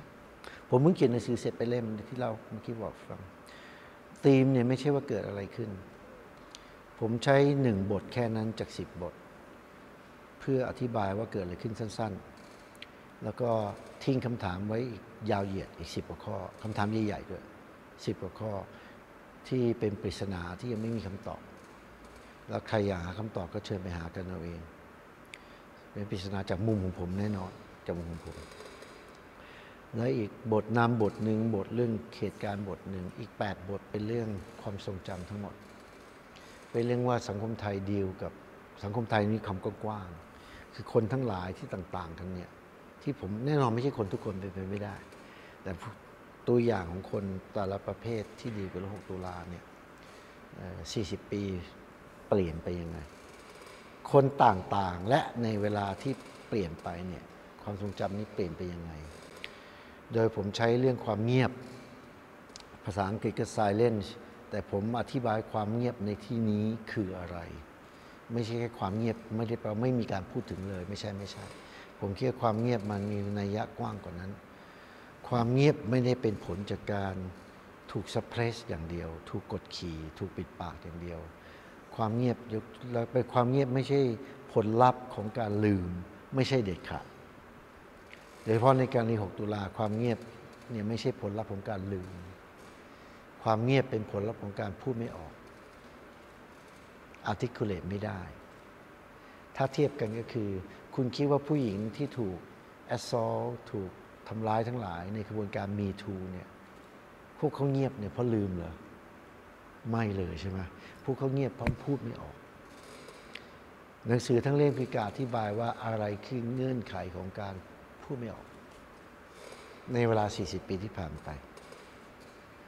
อย่างเงี้ยนี่คือสิ่งที่เปลี่ยนไปในรอบ ผมคิดว่าผมเลยพ้นจากเลือกสมัยแรกๆเยอะเลยว่าเกิดอะไรขึ้นใครถูกใครผิดนะ เลยถึงพวกนี้ซึ่งสุดท้ายมันสะท้อนสังคมไทย เหตุปัจจัยอะไรบ้าง ไม่ใช่แค่เรื่องการเมืองด้วยเรื่องการเมือง เป็นเรื่องที่มีเป็นปัจจัยที่สำคัญมาก อธิบายง่ายที่สุดเลย อธิบายแป๊บเดียวจบเลย ถ้าอธิบายการเมืองต้องอธิบายการเมืองที่เปลี่ยนไปไม่ใช่การเมืองโดดๆไม่ใช่การเมืองของปี2519เฉยๆไม่ใช่ การเมืองที่เปลี่ยนไปในเวลา 3-4 ปีเนี่ยเป็นปัจจัยยังไง แล้วก็บวกปัจจัยที่ไม่ใช่การเมืองบวกปัจจัย เช่นเรื่องภาวะ ทางว่าทำอีโดจีเช่นอีโดจีทางประวัติศาสตร์เอ่ยอะไรเอ่ยบวกกับเจเนอเรชันที่เปลี่ยนไป บวกกับบางอย่างเนี่ยมันก็ไม่ได้เงียบ แต่มันปรากฏในรูปอื่น เช่น ความเงียบสุดท้ายแล้ว นอกจากไม่ได้หมายถึงการลืมเนี่ยความเงียบอาจจะเป็นปรากฏการณ์เป็นผลลัพธ์ของการพยายามไม่ลืม แล้วก็อีกอย่างเช่น ผมคิดว่าความเงียบจาก 6 ตุลาเนี่ยความเงียบไม่ใช่ในความหมายที่ลืมนะ และไม่ใช่ความเงียบสนิทนะแต่พูดพูดไม่ออกกลืนไม่เข้าคายไม่ออกเนี่ยมัน produce ความทรงจำด้วย ไม่ใช่แต่เพียงทำลาย มัน produce ความทรงจำสมัยเช่นผมเทค 16 ตุลา seriously 16 ตุลานะ ผมอธิบายผมเชื่อมีคำอธิบายได้ ว่าเหตุการณ์ 16 ตุลาเนี่ย เป็นยังไง ทั้งที่มันไม่เคยเกิดขึ้นเลย ผมก็อธิบายอยู่บทหนึ่งอธิบาย 16 ตุลา มันเป็นเรื่องเจเนอเรชันยังไง มันเป็นเรื่องของสังคมไทยอีโดจีอะไรบ้างประกอบกันนะมันเป็นเรื่องของเพราะไอ้ความเงียบทำให้คนต้องการคำอธิบาย สุดท้ายต้องผลิตคำอธิบาย ผลของมันจึงเป็น6 16ตุลาที่มีที่มีแพทเทิร์นที่เข้าใจได้ พวกนี้คือผมคิดว่าเป็นความไม่รู้คุณจะเรียกอะไรผมคิดว่า ผมก็โตขึ้นกับการดีลกับกับกับเรื่องนี้นะ โดยที่ไม่ได้เท่ากับว่าจะลืม ไม่ได้เท่ากับโอ้ยคนบอกให้อภัยให้อภัยนานแล้ว คิดแบบพุทธแต่คิดแบบอีกอย่างคือคิดแบบพูดพูดคือ unilateral forgiveness ไม่จำเป็นต้องมี ไม่จำเป็นต้องหาคนผิดถ้าคุณคิดเรื่องว่าต้องหา justice เนี่ยเราสังคมไทยยังไม่ได้เริ่มเลยในแง่ นั้นผมผมผมผมให้อภัยได้ในแง่ที่ผมไม่คิดแค้นแล้ว แต่ผมยังถ้าหากว่ายังไม่ให้อภัยยังต้องมีการสะสางผมคิดยังต้องมี justice ยังไม่เคยเกิดขึ้นนะฮะแต่อันในทั้งหมดเนี่ยทั้งหมดเลยนะ ผมไม่ได้บอกคุณว่าไงว่าผมเปลี่ยนไหมผมคิดว่าแน่นอน ในแง่เราโตขึ้น rich ขึ้น มีวุฒิภาวะ กับเรื่องนี้เนี่ยมากขึ้น มีหลายอย่างที่ไม่เปลี่ยนนี่แน่นอน มีหลายอย่างที่คนจะ ผมไม่ได้พามพยายามปฏิปนอม เข้าใจทุกฝ่ายมากมันมันมันมันเอาเพราะว่าผมมันมีหลายด้านที่คิดได้พูดได้ สุดท้ายเขาจะเป็นเป็นไม่ได้ไหมครับว่าจะจะช่วยเล่าว่าเหตุการณ์ 6 ตุลาขึ้นได้ยังไงในหน้าที่นี้ก่อนไว้อ่านเอาแล้วกัน infomercial ปิดท้ายคือไว้อ่านเอาแล้วกัน จารย์เล่าถึงตอนที่อาจารย์เลือกไปคุยกับคนที่เป็นผู้กระทำในกรณี 6 ตุลาให้ฟังหนะครับทำไมอาจารย์ตัดสินใจไปคุยกับ โดยส่วนมากไปคุยกับเหยื่อ แต่อาจารย์เลือกคุยกับผู้กระทำส่วนมากส่วนมากนักวิชาการสมมติ อย่างผมเล่าถึงงานอาจารย์บุญเลิศวิเศษปีชา ซึ่งมาทำหนังสืออยู่กับบาดแผลอาจารย์บุญเลิศเลือกไปคุยกับเหยื่อใช่ครับแต่อาจารย์ไปคุยกับผู้กระทำผมเคยเขียนบทความเกี่ยวกับ ซึ่งเป็นจุดตั้งต้น พิมพ์เมื่อปี 2002 เป็นจุดตั้งต้นของโปรเจกต์ทั้งหมด จุดตั้งต้นตั้งต้นตั้งต้นเมื่อปี 96 ตอน 20 ปี แต่ครั้งนั้นผมเขียนบทความภาษาไทย และผมไม่คิดจะทำเป็นหนังสือ คือทีเดียวจบเลิก เพราะความสนใจผมอยู่ตรงการเปลี่ยนสู่ยุคสมัยใหม่ และจนกระทั่งมาคนเขาเสนอว่าให้ลอง develop เป็นเนี่ยเอาจริงที่เขียนเนี่ย ตีพิมพ์ พอตีพิมพ์ปี 2002 ระยะระหว่างนั้นคนหลายคนก็บอกลองคิดดูมันเป็นหนังสือได้นะ ผมก็ถึงเคยคิดประมาณเริ่มประมาณปี 2000 ตอนนั้นผมดูบทความนั้น ผมก็รู้แป๊บหนึ่งผมก็รู้แล้วว่ามีหลายอย่างที่ขาด แต่ก็ยังไม่ชัด หลายปีต่อมามันชัดขึ้นเรื่อย ๆ ว่า บทความอันนั้นเนี่ยมันสักครึ่งเดียวของสิ่งที่เราควรจะทำ ผมก็เริ่มลือทำรีเสิร์ชมาส่วนที่ขาดนี่รวมถึงเรื่องว่าแล้วฝ่ายขวาเขาคิดยังไง คนกระทำเขาคิดยังไง ในระยะเดียวกันเนี่ยความอะไรอะงานเขียนโลกตะวันตกเนี่ยโดยเฉพาะเรื่องเกี่ยวกับลาตินอเมริกา มันก็มีการสนใจทำนองเดียวกัน คือสนใจฝ่ายกระทำด้วย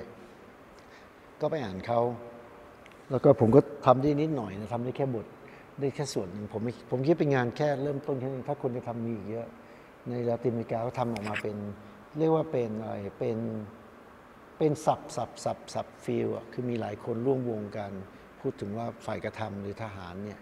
เขาสารภาพสารภาพยังไงสารภาพจริงไหมเขาคิดยังไงมีมีมีมีหลายชิ้น ผมก็เรียนรู้จากพวกเขา แล้วผมก็ทำได้แค่เนี่ยพยายามจะหาผมอธิบายวิธีหาแล้วในในบทความนั้นว่า ผมก็เริ่มต้นง่ายๆพอดีตอนนั้นผม เจอเอกสารที่สำนักงานอัยการแล้ว ดูคำให้การเขาที่ให้กับตำรวจ ก็เลือกคนขึ้นมา เลือกคนขึ้นมาตามเกณฑ์จำนวนหนึ่ง แล้วจากคนจำนวนนั้น 30-40 คน ไล่ตามดูแต่ละคน สุดท้ายมันเราไล่ตามได้สักประมาณ 10กว่าคนแค่นั้นเอง ที่เหลือย้ายบ้านย้ายเบอร์เลยต่อยที่เหลือชัดเจนปฏิเสธไม่ยอมติดต่อคือติดต่อไปไม่ย้ายบ้านเขาก็ไม่ตอบอะไรอย่างเงี้ยนะเพราะเพราะวิธีติดต่อพวกนี้เราต้องแฟร์ต้องบอกให้หมดว่าเรา เราติดต่อเขาคุยเรื่องนี้เราเป็นใครที่ไหนใช่ไหมอันนี้อันนี้นั่นหลายคนเขาไม่อยากพูดฝ่ายขวานแล้วก็ช่วยไม่ได้เราก็ต้องรับ เพราะเราไม่มีทางอย่าไปหลอกคนเข้ามา อันนี้ผิดจรรยาบรรณงานวิจัยใช่ไหมครับผมบอกสิบสิบกว่าคนที่ผมสิบกว่าคนแล้วตอนหลังมันมีคนมาเพิ่มที่ไม่อยู่ในที่ไม่เคยให้การกับตำรวจ เช่น สุดท้ายผมได้คุยกับทิงแดงตั้งเจ็ดแปดคน คู่ปรับเก่าเนี่ยผมได้คุยทั้งแปดคน แปดคนนี้ไม่มีคนไหนกระทิงแดงไม่ได้ให้การกับตำรวจแม้แต่คนเดียว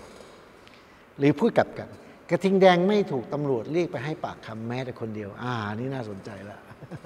แม้แต่คนเดียวงั้นกระสิบกว่าคนบวกกระทิงแดงทั้งหมดผมได้คุยประมาณ 20 คนเนี่ยก็เรื่องมันก็เริ่มอย่างนี้ยแค่ความสนใจ แล้วตอนนั้นเนี่ยเเป็นที่จริงอันนี้มองย้อนไปเป็นข้ออาจจะเป็นข้อยืนยันอย่างว่าผม ผมไม่โกรธแค้นแล้ว เพราะถ้ายังโกรธแค้นเนี่ยผมผมคุยเขาไม่ได้หรอกนะแต่แน่นอนผมยังมีอะไรอยู่ในใจที่ ผมขอไม่คุยเขาสองครั้งสามครั้งนะไม่ไหว คือแต่ละคนไม่มีใครปฏิเสธความผิด ไม่มีใครยอมรับ ไม่มีใครแม้แต่นิดเดียว ว่าตัวเองทำสิ่งที่แบบมันไม่ไม่ไม่เลยทุกคนมี justification หมดเนี่ยผมผมผมไม่อยากไปคุยเขารอบสองรอบสามงั้นเป็นไงว่าไปแล้วเป็นงานวิจัยที่ค่อนข้างแค่เริ่มต้นแค่ตื้นเขิน แค่บอกให้รู้ว่าคนอีกคนอื่นเขาคุณก็ไปหาเอาแล้วใน 20 คนเนี่ยมีสองคนเท่านั้น คนสองคนนั้นที่ไม่รู้จักผม ที่เหลือรู้จักหมดเลย คืออย่างน้อยจำชื่อได้ เพราะฉะนั้นเขารู้ว่าเขากำลังคุยกับใครอยู่ อันนี้เป็นข้อเสีย แต่มันก็เป็นข้อดี ก็คือผมได้ปากคำที่เขาอาจจะไม่พูด ผมได้คำปากคำคำคำสัมภาษณ์จากเขาที่ไม่เหมือนเขาจะให้คุณ ช่ไหมฮะ อันนี้เป็นข้อเสียเขาอาจจะบอกว่าอะไรก็แล้วแต่ข้อเสียเขาเรียกว่ามันมันก็ยูนิคไปอีกแบบ อันนี้ก็งั้นการใช้ตรงนี้ก็ต้องระวัง ก็มีแค่นี้แหละ ส่วนเรื่องที่น่าสนใจ เช่นคำสัมภาษณ์คุณอุทานเนี้ยก็อีกนิดเดียวเลยมีคนบอกอุทานเสียชีวิตไปแล้ว แต่สมัยนั้นนะผมพบเขาเมื่อปี 2000จำไม่ได้ 2001หรือ2002 17 18 ปีมาแล้ว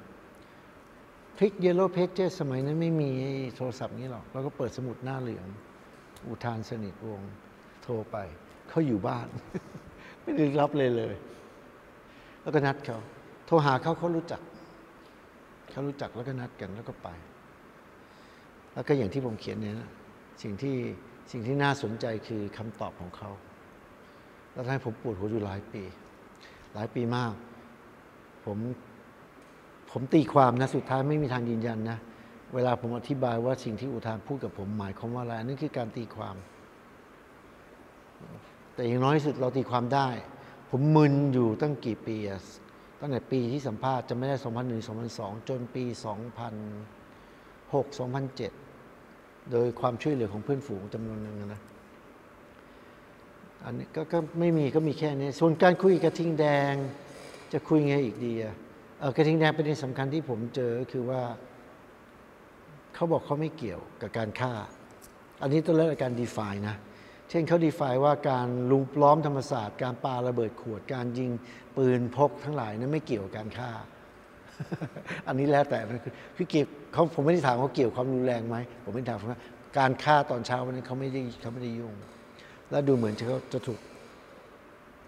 ดูเหมือนเขาจะพูดความจริง งั้นเวลาเราบอกกระทิงแดงนะว่าพลลูกเสือชาวบ้านนี่เราพูดเป็นสูตร พวกเราเนี่ยพูดเป็นสูตร คนด้วยพูดเป็นสูตร แม้ทั้งงานจัดงานของจันใจสุธาชัยที่เขียนในหนังสืออาชญากรรมของรัฐ ซึ่งเป็นผลสรุปของการอะไรนะสัมภาษณ์เหยื่อในเหตุการณ์คนส่วนใหญ่ที่เขาสัมภาษณ์เป็นพวกเหยื่อเนี่ยนะตั้งหลายคนหกหกเจ็ดสิบคน สุดท้ายก็พูดเป็นสูตรกระทิงแดงนะว่าพลลูกเสือชาวบ้าน ซึ่งจริงไม่ควรใช่ไหมผู้หญิงสิ่งที่ผมทิ้งไว้ในเรื่องกระทิงแดงก็คือ คิดสักหน่อยนะ เอาเข้าจริงกระทิงแดงอาจจะไม่ได้ทำผมไม่ได้บอกกระทิงแดงไม่มีส่วนเกี่ยวข้องนะ ผมบอกกระทิงแดงอาจจะไม่ได้ทำเช้าวันนั้น ถ้าคุณจะขยายความเกี่ยวความรุนแรง พูดถึงการล้อมตอนคืนเข้าเกี่ยวแน่ พูดถึงความรุนแรงที่สะสมมาเป็นปีเข้าเกี่ยวแน่เขาไม่ปฏิเสธด้วย แต่เช้าวันนั้นเขาไม่เกี่ยวเขาไม่ได้ทำแล้วใครทำล่ะ ผมก็ไปเจอว่ากลุ่มที่น่าจะเป็นคนทำที่พูดอย่างนี้ เพราะเขาบอกเองเขาทำแต่ผมต้องใส่คาว่าน่าจะเพราะอย่างน้อยคือเราอาจจะเชื่อเขาแล้วคิดว่าจริง แต่เห็นกันก็ก็ไม่มีแต่ conclusive ร้อยเปอร์เซ็นต์ใช่ไหมครับคือกลุ่มที่เราผมเรียกเลยว่าเป็นฝ่ายขวากะเลวราชผมเรียกว่าอะไรผมลืมเลย อันธพาลผมจำไม่ได้ภาษาไทยในเล่มนะ คุณคุณไปดูแล้วกัน ซึ่งเป็นกลุ่มที่จัดตั้งโดยกอรมนอ มีหัวหน้าเป็นนายทหาร สอนอยู่กอรมนรวบรวมคนที่กะเลวรานี่ผมใช้คำเพราะรวบรวมอันธพาลคนตกงาน ภาษาอังกฤษเราเรียกลัมเพนโพลิเทเรียคือคนชั้นล่าง ซึ่งยอมตายปลูกฝังเชื่อ แล้วอันธพาลอย่างเงี้ยแล้วในช่วงกหกตุลาคมพวกนี้ไม่มีชื่อกลุ่มที่ประจำด้วยซ้ำไป เปลี่ยนไปเรื่อยๆเพราะ member เขายังเปลี่ยนไปเรื่อยๆเลย แต่ว่ามันมี member ที่ที่เป็นเป็นหลักอยู่จำนวนหนึ่งแล้วโดยเฉพาะมีคน organize เนี่ยที่ผมได้ไปสัมภาษณ์เนี่ยผมเจอคนที่ไป organize หัวสุดนะ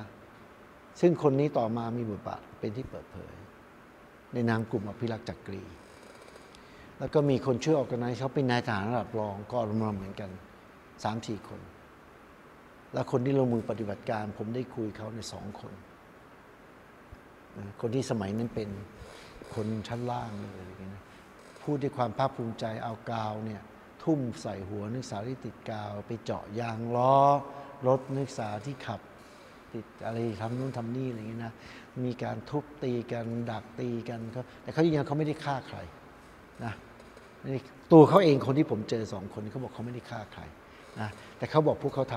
ำอันนี้พวกเขาทำเหมือนกันนายทหารที่มาคุยกับผมกับ ไม่ใช่นายทหาร เคยพูดตอนที่ผมเจอเขาเป็นนายทหารแล้วสองปีสองพันแต่ตอนที่เขาทำนั้นเขาไม่ใช่นายทหารเขาเป็นแค่คนนายทหาร เป็นคนทหารระดับรองที่ช่วยออกกันไนพวกนี้เนี่ยพวกนั้นเขายืนยันพวกเขาไม่ได้ทำแต่บอกเขาบอกไม่ใช่พวกเขาเขาไม่ได้ทำแต่เขาบอกพวกเขาทำกลุ่มเขานี่แหละ เคลมว่าเป็นพวกเขาช่วยรักษาประเทศไทยไว้ คนพวกนี้ถูกเรารู้จักในนามฟรินช์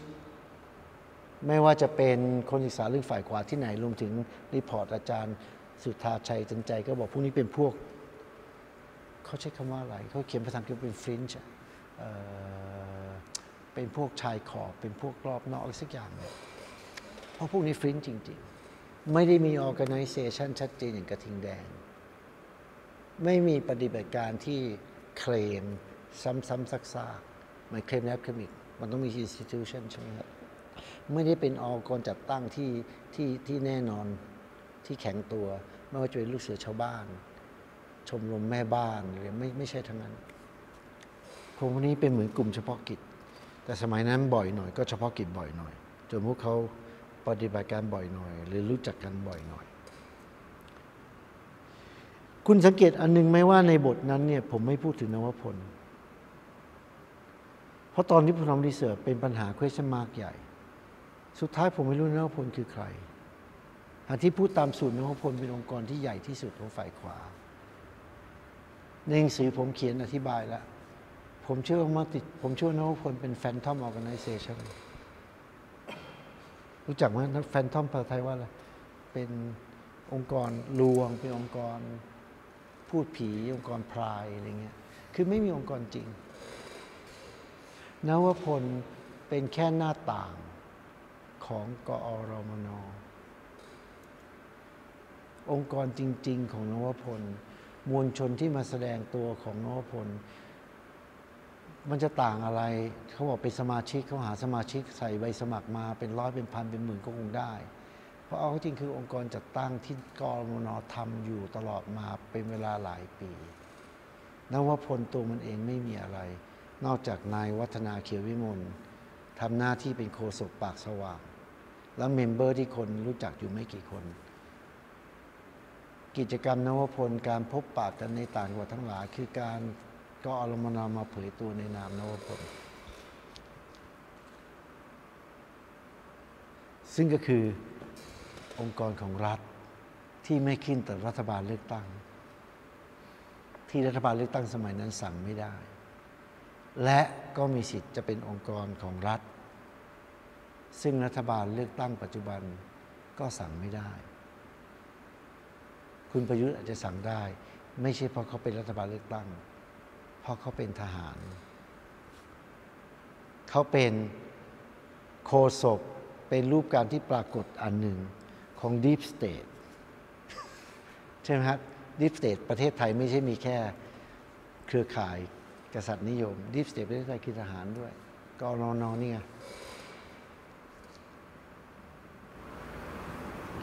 อีกสักคำถามหนึ่งเพราะว่าเพราะว่าเมื่อกี้มันมาอย่างนี้ครับอาจารย์ก็โอเคนั้นนั้นคือการการเข้าไปคุยกับฝ่ายผู้กระทำทีนี้แต่ว่าเอ่อหลังๆเนี่ยมีการค้นหาตัวละครที่ที่ไม่ไม่เคยมีใบหน้าฮะไม่แน่ใจว่าจะจะให้คำตอบได้ไหมแต่ว่ามันต่างกันไหมครับ การที่เดินเข้าไปหาฝ่ายกระทำกับการเดินเข้าไปหาฝ่ายที่ถูกกระทำต่างกันสิ ต่างกัน ต่างกันตั้งแต่ bias ของเราแล้ว งานวิจัยทั้งหลายหรือการศึกษาทั้งหลายไม่ใช่เรื่องไม่ใช่เรื่องนักประวัติศาสตร์เลิกเลิก claim objectivity ไปนานแล้วนักนักสังคมศาสตร์ส่วนใหญ่ เลิก claim objectivity ไปนานแล้วบอกได้ว่าเป็นความพยายามที่จะแฟร์ที่สุด objective เท่าที่เป็นไปได้ แต่หลาย field เช่นมานุษยวิทยาถึงขนาด declare limit ตัวเอง คือ declare ให้รู้ตัวเองว่ามันมีลำเอียงยังไง มีข้อจำกัดยังไง นักประวัติศาสตร์ก็ทำทำนองเดียวกัน ผมว่าก็แฟร์ก็แค่นี้เองงั้นต่างกันได้อคติแล้วแต่เริ่ม แล้วเป็นอย่างคติที่โดยส่วนตัวผมน้าคนอื่นผมไม่รู้ โดยส่วนตัวผมไม่รู้สึกผิด ถ้าย้อนกลับไปเรื่องฝ่ายขวาก็เหมือนกัน เป็นอคติที่ผมไม่รู้สึกผิด แต่ว่าเราต้องบอกนะ บอกคนอ่านให้ชัดๆนะ อย่างเช่นที่ผมบอกเนี่ยผมคือใครบทบาทวันนั้นคืออะไร แล้วก็ฝ่ายขวาที่คุยเนี่ยเขารู้จักผมนะ อันนี้ต้องดีแคร์ชัดๆ แล้วคุณจะจะเทคหรือไม่เทคคุณจะใช้ข้อมูลนี้หรือไม่อันนั้นคุณไปคิดเอา ใช่ไหมฮะ คิดเอาว่าคุณใช้ได้ใช้ไม่ได้ เพราะสังคมศาสตร์และงานวิจัยพวกนี้ทั้งหมดมีมันมีปัจจัยพวกนี้อยู่หมด มีปัจจัยต่อให้ไม่ใช่อคติมีปัจจัย perspective ใช่ไหมฮะ ปัจจัย perspective นี่คุณห้ามยาก เพราะมันติดตัวคุณไปตลอดเวลาสถานะของคุณ ความโน้มเอียงของคุณการอะไรต่อของคุณ จนคุณไม่เกี่ยว 6 ตุลาเลย คุณโตมาทีหลังนี่คุณเห็นใจเหยื่อ เพราะคุณโตในภาวะที่ 6 ตุลากลายเป็นเรื่องเลวไปแล้ว ใช่ไหมฮะ เกิดคนสัมภาษณ์ทำตอนภาวะ 1 ปี 2 ปีหลัง 6 ตุลาที่ 6 ตุลายังไม่ใช่เรื่องเลว เป็นเรื่อง heroic action เป็นเรื่องการกระทำที่เป็นวีรกรรมในการกู้ชาติเนี่ยนะ bias ก็อาจจะอีกอย่างหนึ่งใช่ไหมอาจจะกลับกัน ใช่ไหมมีหนังสือมี publication อยู่ทหารเขาให้สัมภาษณ์ฝ่ายขวากันเองเนี่ยนะมันเห็นชัดเลยว่า bias คุณในการสัมภาษณ์มันเข้าไปด้วยความรู้อันนี้เป็น hero in action นั่นนี่ก็ธรรมดาข้ามยาก มันเป็นเรื่อง perspective ที่มามากับความเป็นตัวคุณ เพราะฉะนั้นการเข้าหาเหยื่อกับการเข้าหาพวกนี้มันมันต่างกันตั้งแต่เริ่มตรงนี้แหละคำถามก็ออกมาต่างกันจริงไหมแน่นอนคำถามออกมาต่างกันแล้วอะไรที่ต่างกัน ไม่รู้สิ พอคำถามต่างกันมันก็มันก็ทั้งหมดของการอินเทอร์วิวทั้งหมดการโพสมันก็ต่างกันคำถามคำถามไม่ใช่แต่เพียงคำถามที่ถามคำถามที่เราใช้เพื่อประกอบมาเป็น narrative ของเราก็ก็ก็จะต่างกัน เช่น ผมไม่เคยเช่นผมถามฝ่ายขวาว่ายังรู้สึกผิดไหม ผมไม่เคยถามคนที่เป็นเหยื่อรู้สึกผิดไหมใช่ไหมเพราะเรา assumption ก่อนเลยเขาเขาไม่ผิดนี่ทำไมเกิดคุณสัมภาษณ์ฝ่ายขวาเขาอาจจะถามว่าคุณรู้สึกผิดไหมที่คุณเคยเป็นคอมมิวนิสต์ เออผมไม่เคยถามใช่ไหมคุณรู้สึกผิดไหมที่คุณเป็นญาติพี่น้องเป็นพ่อแม่ของคอมมิวนิสต์เออนี่มีจริงนะหลังหกตุลาใหม่ๆคนเป็นพ่อแม่บ้านผมก็โดน โดนเพื่อนบ้านเนี่ยหาว่าไอ้นี่เลี้ยงลูกเลี้ยงคอมมิวนิสต์สมมุติเล่นๆเกิดการทำวิจัยในช่วงนั้นคำถามคงไปถามนะคุณรู้สึกผิดไหมว่าคุณเป็นคอมมิวนิสต์แต่พอสมัยหลังเนี่ยรุ่นผมรุ่นคุณก็ไม่ถามอันนี้แล้ว ใช่ไหมฮะมันกลายเป็นคำถามที่ย้ำอ ย่างไม่แฟร์เรารู้สึกทันทีมันคำถามที่ไม่เหมาะสมคราวนี้ผมถามผมไม่ได้ถามหรอก ผมไม่ถามฝ่ายขวาตรงๆหรอกแต่ผมพยายามจะดีเทคคำถามว่าคุณคุณให้ justification ยังไง หรือคุณ guilty บ้างไหมในสิ่งที่เกิดขึ้น อันนี้ก็เป็นคำถามของณพศซึ่งซึ่งมันผ่านไปตั้ง 20-30 ปีแล้ว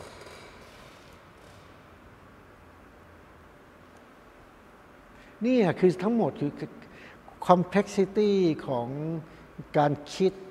การทำวิจัย